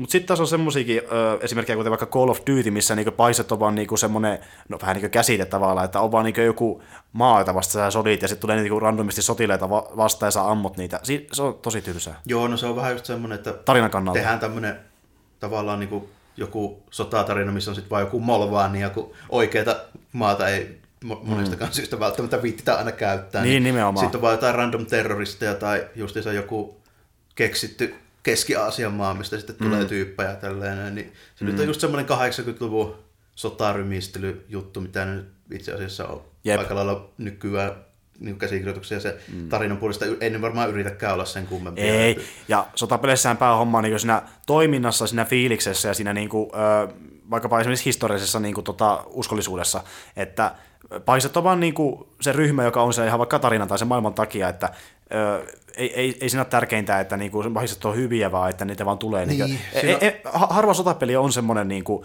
nykyaikana varsinkaan niinku räiskintä, missä Siis tommonen, niinku, mikä perustuu sotimiseen, missä niinku oikeasti joku hahmot nousee sille erikseen. Joo, oikeasti eipä, kovin hyviksi. Eipä niitä tai paljon isoiksi. näy, to, eikä niitä to, toisaalta näkynyt aikoinaankaan, Ei. muistaakseni ainakaan sen perusteella, mitä mä oon pelaillut, että mm kyllä ne on enempikin vaan, että saadaan se vastustaja, että päästään pyssyttelemään. Niin Nimenomaan. Se on, se on se tarkoitus lähinnä siinä. Sitten se on mun mielestä hyvä, kun sitä monesti sanotaan, että Bäfä on kaikki paljon parempi kuin Kodiko. Niitähän vertaillaan tosi paljon, että siinä niin tarinaa parempi. Mutta loppujen lopuksi Bäfässä on vielä enemmän sitä, että tulee niin rivisotelijoita vastaan. Että kodeissahan aina, on se aina ollut, mitä mä olenkin tarinoita itse pelannut, niin aina ollut joku semmoinen tyyppi taustalla ees. Niin, no, mutta... on siellä jo yleensä aina joku semmoinen tyyppi, joka just on, no nimenomaan vähän semmoinen kasarisota-leffa. Niin, niin. Semmoinen pahis sinne. Nimenomaan, kun taas Päfässä on silleen, että siinä on vaan sotilaita. Siinä on vielä enemmän sitä niin kuin Joo, kyllä. Se, että on sillä aina se semmoinen joku Chuck Norris tai joku Stallone-leffan tyyppinen pahis. Nimenomaan semmoinen, että sinne. minä olen paha, niin. räjätän atomipommin, ei haittaa.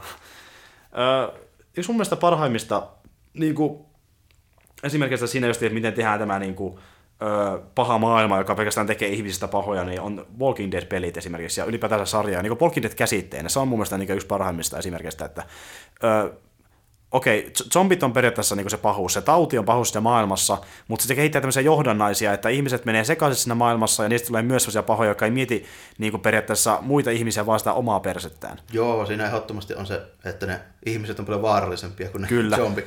Että... Ja, ja niin kuin, siis kuinka, kuinka pelottavaa, pelottavaa ihminen voi olla pelkästään niin tuommoisella asetelmassa, niin peleissäkin oikeasti on välillä ollut sille, että tuo aika hyvin niin tehty, mitä hemmetin. Mä vähän sä, säikyttääkin, mitä tuo tehdä niin tässä. Joo, tota, no Walking Dead on just tosi hyvä esimerkki siitä, että, jos, niin kuin, että miten olosuhteet vaikka tekee mm. ihmisistä pahoja. Kun mennään primitiiviselle tasolle, mitä mm. vaan niin sitä, että voidaan hyvin ja niin sille, että oma niin perse pelastuu ja että jos vaikka resurssit ei riitä toiselle, niin ihan sama se vaikka ammutaan pahimmasta tapauksessa. Joo, siinä tuo esille se, että miten ne persoonallisuuden piirteet tulee nyt mm. oikein kärjistyä. Kyllä, kyllä, ja otetaan vaikka lusille käteen ja mm. heilotellaan sitä sitten. Äh, kyllä, että mä, mä niin väittäisin, että jos niin kuin tykkää tämmöisestä, että ei ole niin semmoisia ultimaattisia pahoja, vaan on enemmän niin kuin tämä niin kuin pahan käsite ja justiin semmoinen niin kuin, äh, harmaa alue, missä niin nousee sitten semmoisia niin mustia ja valkoisia pisteitä tavallaan sekaan, niin sitten Walking Dead on semmoinen, mikä tutustua joko sarjakuviin, peleihin tai sarjaan, että on, sitä on hyvä, kun se on tehty monta eri versiota, niin sitten jokaisella on joku oma, mihin voi niin tutustua. Joo, ja ne ei edes juurikaan spoilaa toisiaan sille, että ne ei, ei ole, niissä on samoja elementtejä, mutta ei lähestulkoonkaan voi päätellä, mitä jossain tapahtuu toisen perusteella. Öö, no pelithän, niin se tuu sama universumiin sarjakuvien kanssa, mutta siinä kauhean paljon ei tule niitä sarjakuvien hahmoja. Ah, joo, hahmot to, tosi harvassa, niin kuin, että niitä nähdään ihan vaan satunnaisesti. Mm. Nyt pieni spoileri, nimittäin tässä uudessa kaudessa yksi esimerkki on se, että Jesus tulee esimerkiksi käymään okay, joo. Että just niitä välillä tulee tämmöisiä. Ainakin, en mä tiedä tuleeko se kaikissa versioissa, koska tässä tämä tarina muuttuu, mutta ainakin mä näen sen yhdessä kohdassa. Okei. Okay. Uh, joo, ja justi kaksi hyvää esimerkkiä oli tuossa niin, tota Mission Lisärissä. Onko muuten pelannut niitä Walking Dead-peliä kuinka paljon? Mä oon pelannut se ykkös- ja kakkoskauden Okei. molemmat tälleen. Mutta just niin Mission Lis- no sit mä en mainitse tästä edes, koska Mission Lisärissä on kaksi pahista, missä haluaisin puhua, mutta jos sä pelannut, niin mä en halua spoilata sulle. Joo, onks, onks ne samoja kuin sarjiksissa Ei, ei, ne on ihan kokonaan uusia. Joo, mä en sitten mainitse. epäilinkin. Öö, tota, yksi mun niinku lempparipaisista ikinä, joka on niinku tämmössä, no okei, tää peli on periaatteessa lasten peli, mutta se on erittäin hyvä tasohyppelypeli, eli Sly kolmonen. Niin mä oon tykännyt tosi paljon Sly-peleistä, ja Sly 3 on mun mielestä niinku yksi parhaimmista vihoista ylipäätään. Et siinä yhdistyy tämä, niinku, että se on välillä yllättävän filosofinen hahmo, sillä on ihan hy- hyvä niinku, tavallaan taka-ajatus, se on samalla tosi uhkaava, välillä niinku, se on aika hurjakin, mutta sillä on taustarinaa. Se niinku, yhdistyy tosi hyviä, monia hyviä puolia, eli tämä Doktori M, joka on niinku, siinä pääpahiksena, niin se on mun mielestä yksi parhaimmista, mitä mä tiedän. Ihan vaan siksi haluaisin sen mainita. Voisin kuvitella, että siinä kyllä voisi olla, en itse pelannut, mutta tota, tunnelma, mitä on katsonut siinä, niin voisi tulla vähän mieleen nuo Disney-meiningit. Joo. Disney tekee joskus tämmöistä niin sanottua lastenelokuvaa, missä on sitten hyviä pahiksia. Kyllä, mutta silleen miettii, että niinku Disney yhdistää vähän niinku aikuismeininkiä. Siinä on tosi paljon niin sellaista aikuisvasta meininkiä slaipeleissä. Ne on niinku, siis jos, jos Pixarin leffojen ikäraja olisi vaikka joku 16 vähintään, niin sitten Sly olisi siinä. Okei. Okay. Et niinku, just, justiin tuo Dottori M on hyvä esimerkki, että se, on se, on, se näyttää sarjakuvahahmolta, mutta se on niinku oikeasti yllättävän sellainen niinku ra- raakahahmo loppujen lopuksi. Justiis. Ja tässä pelisarjassa on yllättävän hyviä pahiksia, että niinku persoonaa löytyy ja kaikilla on vähän niinku tavallaan eri tavoite, mutta niinku, ja osa vaan niinku periaatteessa minibosseja, mutta kaikilla on erittäin hyvä persona, että siinä pelisarjassa on niinku melkein parhaimmat niinku vihollis niinku tämä esimerkki, mitä mä tiedän. Ja nimenomaan tuo Doktori M. Ja sitten viimeisenä mä haluan mainita tämän niinku yhden tunnetuimmista ihan vaan, koska sitä on niin monta eri versioa, ja se on, se on ehkä jo, mä en tiedä, no ei se mun ehkä ns. lempparipahissa ole, mutta vaikea muutenkin sanoa, kun on niin paljon erilaisia, mutta se on tosi korkealla, eli jokeri. Okei, okay, no se ei ole yllätys, jos se on aika monella korkealla. Että, Siis niinku, siinä on tämä, että mä en tiedä, jopa, ehkä jopa uhkaavin, mitä löytyy melkein näistä sarjakuvahahmoista varsinkin, että Toki löytyy paljon niin sarjamurhaa ja muuta, mutta Jokeri on, niin kuin, no okei, on sekin sarjamurhaa, mutta se on, niin kuin, se on niin hullu ja arvaamaton, ja siinä niin yhdistyy tämä, se on hauska, mutta eritoten se on erittäin synkkä. Joo, Jokerilla se uhkaavuus tulee siitä arvaamattomuudesta Kyllä. oikeastaan tälleen, että se, ja sitten ei ole oikein semmoista yhtä, yhdenlaista jokeria tälleen, että siitä löytyy varmaan kaikille vähän niin kuin omaa tyyliä, jotka Kyllä. silleen, niin kuin, että kuka tykkää minkäkin tyyppiä, että se on silleen aika moni, monipuolinen, niin helposti varmaan löytyy aika monenkin suosikkilistalta mm. ehdottomasti.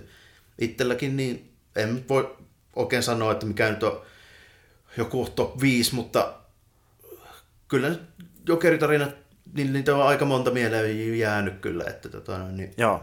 täytyy sen verran sitä sanoa, että ei se, silloin se on yleensä onnistunut pahis, jos se jää hyvin mieleen. Mä tykkään itse siitä versiosta ehkä, mikä on tuossa niinku, esimerkiksi vaikka Arkham-peleissä, että on niinku tämmöinen periaatteessa tosi vitsikäs jokeri, mutta sillä on aina vitsien takana joku sy- synkkä salaisuus tai semmoinen niinku, ö, putsle, tai sitten se, se niinku aina takaisin jotenkin synkkää, se haluaa Joo, niinku ja tap, ne- tappaa ihmisiä ja sitä ei kiinnosta ihmishenget. Joo, ja ja niinku, ne vitsit on monesti aika semmoisia julmia. niin, niin julmia, ne niin. on hyviä ja julmia samaan aikaan. Se on niinku, se niinku ehkä paras balanssi, mitä mä Jokerissa nähnyt. Mutta siitäkin löytyy paljon vaihtoehtoja niinku tämmöisestä keppostelijasta murhaajaa. Joo, oikeastaan kaikki niin kuin siltä väliltä silleen, että Silleen niinku, semmoista p- pikku harmintekijästä niinku, melkein pahimpaa rikollisen, mitä on. Niinku. siinäkin on just esimerkki siitä, että meillä on tietysti hahmo, jota on tehty niin kauan, niin se on mm. ehtinyt olemaan jo vaikka mitään siinä. Jep, nimenomaan. Öö, tota, tässä mä oon nyt käynyt kaikki mun muistinpanot läpi, että mulla ei enempää vertaista tästä aiheesta sanotaan. Mun mielestä me käytiin aika hyvin läpi näitä arkkityyppejä. Mä mietin, että Joo, ja ainakin tommosia niin kuin, sanotaanko niin kuin ikonisia pahiksia, niin varmaan aika iso, iso osa jo tulikin sieltä. Tällä kyllä. Mä että ehkä ei kuitenkaan avata tätä aihetta enempää, koska se on niin laaja aihe, että Joo, jos halutaan erikoistua johonkin, niin tehdään se varmaan toiseen kertaan. lopetetaan jokeri, tehdään näin. Ja nyt me itse asiassa mennään tähän jo viimeiseen vaiheeseen, mikä on hyvä, ettei tuli liian pitkä jakso. Mutta tota, niin, niin, mulla on täällä muutama uutinen, mitä mä oon kerännyt ja vois niitä vähän katella. Elikkäs, onko sä kuullut tästä, tai onko sä ylipäätänsä pelannut Skyrimiä kauheasti? Oon mä pelannut sitä ihan silleen kohtuullisen paljon. Onko sä pelannut sitä Enderal-modia, mikä siihen on tehty? Modeja en ole juurikaan pelannut, kun mä oon konsolilla vähän sitten näpräillyt, niin No kuitenkin siihen on tehty tämmöinen Enderal-modi, missä on niin monta kymmentä tuntia periaatteessa lisää tarinaa, silleen niin, että kokonaan uusi maisema tehty, missä pelataan, ja se on, se on niin mysteeripainotteinen, että tutkitaan niin murhamysteeritä sun Okei. muuta. Näin mä ainakin ymmärtänyt. Niin siihen on nyt tullut lisääkin jopa, että aika ahkeria, ahkeria niin modaajia on ollut kyseessä, että tässäkin tulee joku kulma 10-20 tuntia lisää pelattavaa DLCssä. mä melko hulppeasti noin, niin kun ajatellaan, että ihan puhtaasti harrastepohjalta. Niin, DLC-modi, niin. niin harvoin näkee tämmöistä. Että tähänkin on niin ihan oma tiiminsä, Sir AI-tiimi, joka näitä tekee, ja sillä on oikeasti niin kuin, monta ihmistä tekemässä niin näitä modeja ja uusia tarinoita, että se on aika siistiä, että Joo. porukka jaksaa niitä väsätä. Uh, sitten tuota, tuota, tuota. Niin tämä. Uh, onko pelannut Pokemon Gota ollenkaan?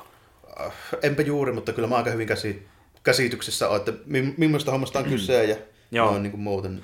Niin tota, siitä on vähän haukuttu, että siinä kun mä löytää Pokemonia vähän niin liian harvoin, että tulee vähän liikaa viileä sun muuta vastaan, niin, Joo, mä tohon törmännyt kyllä. niin ihan vaan uuden vuoden kunniaksi, niin nyt te, öö, 30. päivä joulukuuta 8. päivä tammikuuta on tehty semmoinen jakso, että niin pystyy näitä starter Pokemonia löytämään vähän helpommin, että niinku, riittää, että kävelee vaikka kaupungin kulmillakin, niin saattaa niinku, a, niinku joka kolmasta neljästä tyyli olla niinku tämmöinen Charmander tai Bulbasaur, että niitä on vähän okei. lisätty nyt. Siinä on tultu vähän vastaan. Jep, että jos pelaat niinku Pokemon Gota vielä, niin katsi nyt lähteä tässä välissä niitä etsimään. Olette, että tämä podcast tulee ajoissa, mä kerroin sitä ajoissa ulos. Okei. niin, mutta kuitenkin, että niin 8. päivä tammikuuta viimeistään, niin si- siihen välillä, kun me tehtiin, niin saattaa löytyä Bulbasaur ja Charmander ja Squirtle ihan niin niiden Evolvesta lähtienkin, että sieltä löytyy niitä, ei tarvitse koko ajan saada niitä matoja ja lintuja. Uh, joo. Sitten tuota, niin tämä joo, eli SF-filmi, joka niin on tehnyt näitä klassisia suomalaisia elokuvia aikoinaan Kyllä, kyllä. 30-60-luvulla, julkaisi niin Suomen 100-vuotis niin juhlan kunniaksi, kun tänä vuonna, tai siis 2017 täytetään 100 vuotta, niin julkaisi tämmöisen boksin, missä on 232 leffaa niiltä.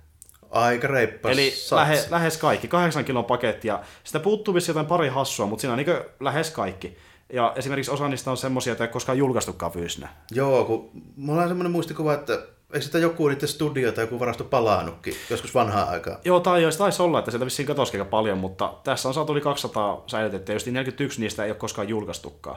Okei. Okay. 33 ja 65-luvuillahan niin tämä niin, ö, Suomen filmiteollisuus toimi, mutta sitten se lopetettiin siinä jossain vaiheessa, kun ei enää ollutkaan niin, niin kuin tavallaan ö, tuottoisa Joo, projekti. siinä varmaan loppu vähän niin kuin rahat. Nimenomaan. Mutta siellä on ollut paljon niinku, justi tämmöisiä niinku, isoja ohjaajia sitten niinku, johtajamassakin sitä studiota, esimerkiksi vaikka Matti Kassila, Edwin Laine ja paljon tämmöisiä klassi, klassisia ohjaajia.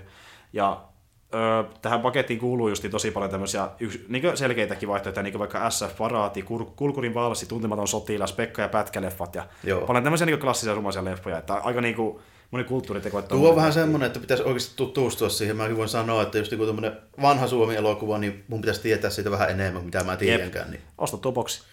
No se voisi Kahdeksan olla jo kiloa ihan- suomilaatu. Ihan hyvä vaihtoehto.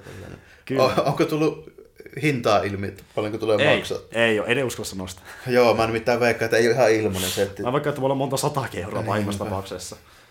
Öö, joo. Niin tää oli muuten ihan hauska tämmönen, että... Onko muuten Frende kattonut ikinä? Joo, silloin kun sitä tuli aikoina. Ihan loppuun asti. En muista. Niin kuitenkin tuli tämmönen niin kuin, periaatteessa ihan hauska öö, asia, minkä yksi tyyppi huomasi vasta nyt. Siitä oli kymmenen vuotta tuli se viimeinen jakso Frendiessä, mutta nyt huomattiin, että se talo, mikä nähdään viimeisessä jaksossa, eli johon niin Monika ja sitten tämä Chandleri muuttaa yhdessä. Sehän loppuu sitten muuttaa omaan taloon. Okei, joo. Niin se on sama talo kuin yksinkertainen leffassa. Niin, Täysin sama talo. Se nyt vasta huomattiin. Niin Joo, joku joo. tyyppi oli katsonut sen, että se talon pihalla näkyy jotain tiettyjä taloja, sitten se katsoi yksin kotona leffaa, niin siellä näkyy ne samat talot siellä taustalla. Just. Eli sama talo käytössä. Se oli ihan hauska huomata, että tämmöinen YouTube-video löytyy tuolta YouTubesta, niin siitä näkee, että tämä pitää paikkansa. Sitten kävi tämmöinen juttu, että yllättäen näyttelijät kuoli. Joo, jouluaikoihin. meni, meni tässä muutenkin tänä vuonna aika paljon tota julkista. Mhm. Mm-hmm. Että...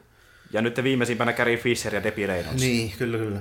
Ja niillä on nyt alettu järjestää hautajaisia, ja heidät meinataan haudata tonne, mä katsoin sen paikan nimeä, kun mä en sitä muista ulkoa.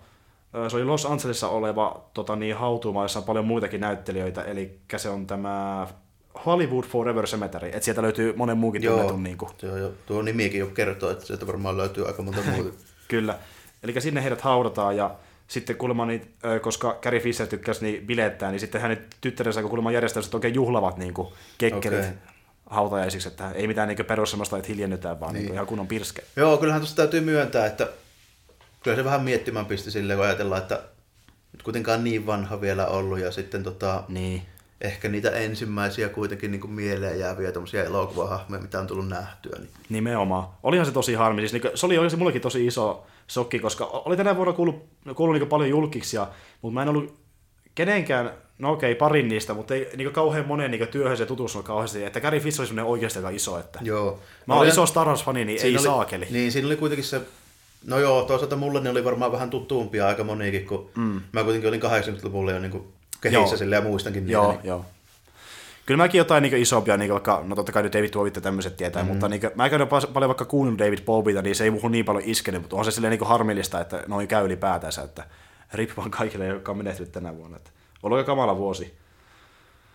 No, että julkisten en tiedä, rupeako olemaan silleen, että tässä itsekin niin jo niin pitkään kattelun noita, että nyt alkaa menemään vähän niin kuin melkeinpä joka vuosi useampia vai onko se vaan se, että ne uutisoidaan niin näyttävästi ja nopeasti nykyään vai mikä se, mutta tuntuu kyllä, että vauhti vaan kiihtyy. Niin tuntuu, en tiedä. Ehkä se on vaan se media, joka se saa tuntumaan siltä.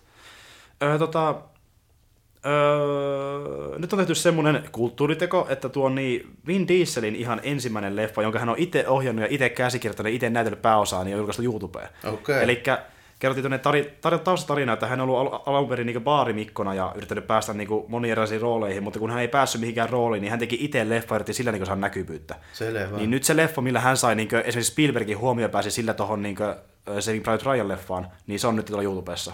Aha. Leffa, mikä niin Spielbergin huomioon niin kiinnitti. Että jos kiinnostaa mennä katsomaan, niin sen nimi oli Multifacial, jossa hän niinku esittää näyttelijä, joka pääsee rooleihin, Just. koska hänet aina niin. hylätään. Täytyy varmaan vilkasta tälle. Vin Dieselistä täytyy sen verran mainita, että tota, siinä mielessä mielenkiintoinen niin toimintatähti ja muskelimies, että on kuulemma kova roolipelien ystävä.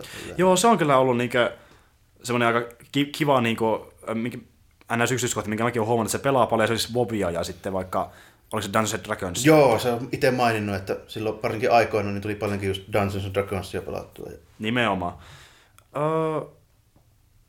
Öö, tiedät varmaan Postal-pelin? Joo, kyllä mä tiedän.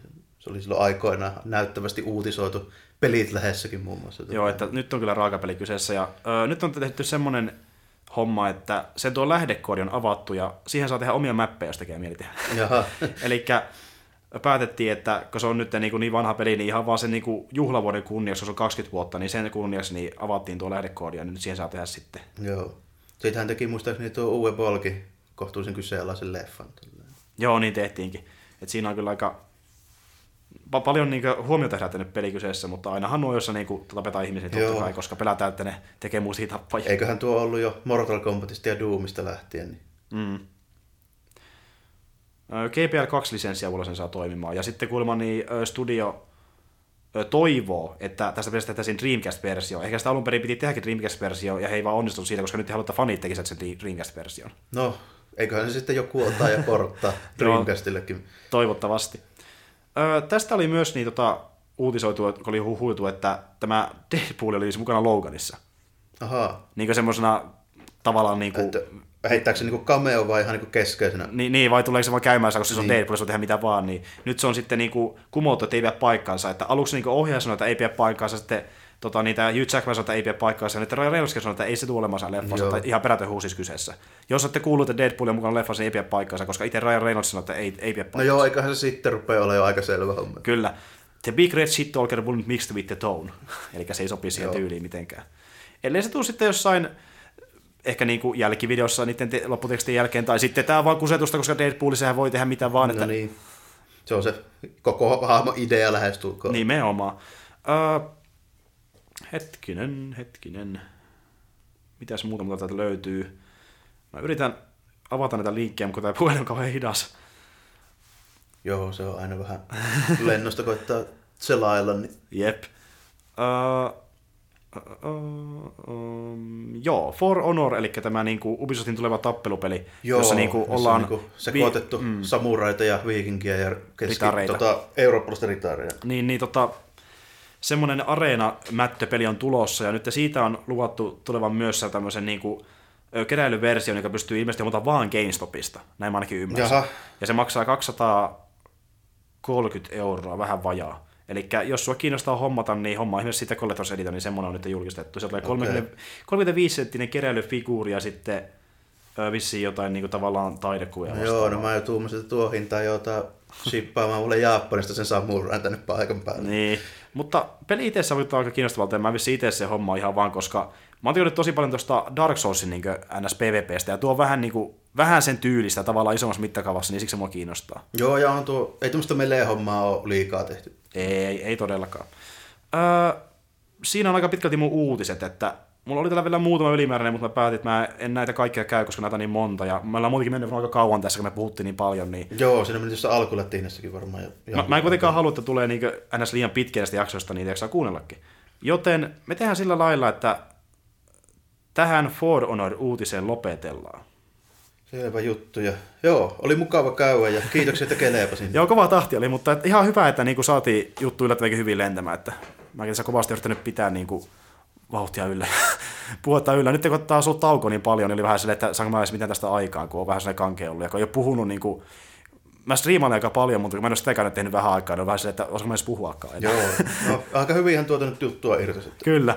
Joo, ja tosiaan niin, toivottavasti tässä nyt ei ole mitään teknisiä ongelmia, että saa tämän julkaistua sitten ihan tonne nettiinkin. Ja tämä tulee vissiin tuossa tammikuun alussa, en mä usko, saada ennen vuodenvaihdetta julkaistua, koska pitää vähän editoida ja ääntä nostaa sun muuta, että sitten se on tarpeeksi laadukas kuunneltavaksi. Ja tuota, ensi jaksoa tulee sitten joskus, en tiedä milloin, mutta varsinkin nyt kun mä oon Intistä päässyt tuossa joulukuun puolivälissä, niin yritän niin kuin nauhoittaa useammin ja ö, en tiedä pystykö ihan tyyli jonkun viikon välein, mutta saada pari viikon välein niin suurin piirtein ehkä. Ja sitten jos joku pääsee paikalle, mä menen nauhoittaa, että yksin mä en tänne tuu. Että just jos vaikka joku vieras tulee, jos vaikka sä tulet ehkä myöhemmin käymään, niin... Joo, kyllä mä tuun mielelläni, kun haluaa... Hyvä homma. Mutta kun aikataulut, aikataulut osuu hollille, niin... Joo, mä voin ilmoitella sitten, kun nauhoitellaan myöhemmin, että katsotaan, jos pääsee paikalle. Ja on tosiaan muitakin vieraita, mikä on luvannut, että voisi tulla jossain vaiheessa. Ja se olisi kyllä kiva, kun pääsee, niin saa sitten uutta ääntä ja uutta näkökulmaa ja muuta mukavaa. Mutta tosiaan kolmas jakso ja neljäs tulee sitten jossain vaiheessa. Ja me saadaan Joakimikin ehkä paikalle tosiaan toinen, niin Aisa pari on nyt lomilla, että hän tulee tuossa se tammikuun puolivälissä, niin se saattaa olla, että se pääsee ehkä sitten seuraavaksi on mukaan. Niin siellä voi olla sitten ehkä kolme jäsentäkin, jos me saadaan se vieras vielä paikalle, esimerkiksi sut vaikka. Mutta näissä merkeissä lopetellaan ja ei muuta kuin hyvää uutta vuotta kaikille. Vuosi on vaihtunut, kun mä sanon tämän, mutta ihan sama. 2017. Joo, okei. Okay. Kiitti multakin ja moro. Kyllä. Morjens. Se oli siinä. Jep. Joo, ihan mukavasti ihan tuossa meni. aina yhtä kivaa myös.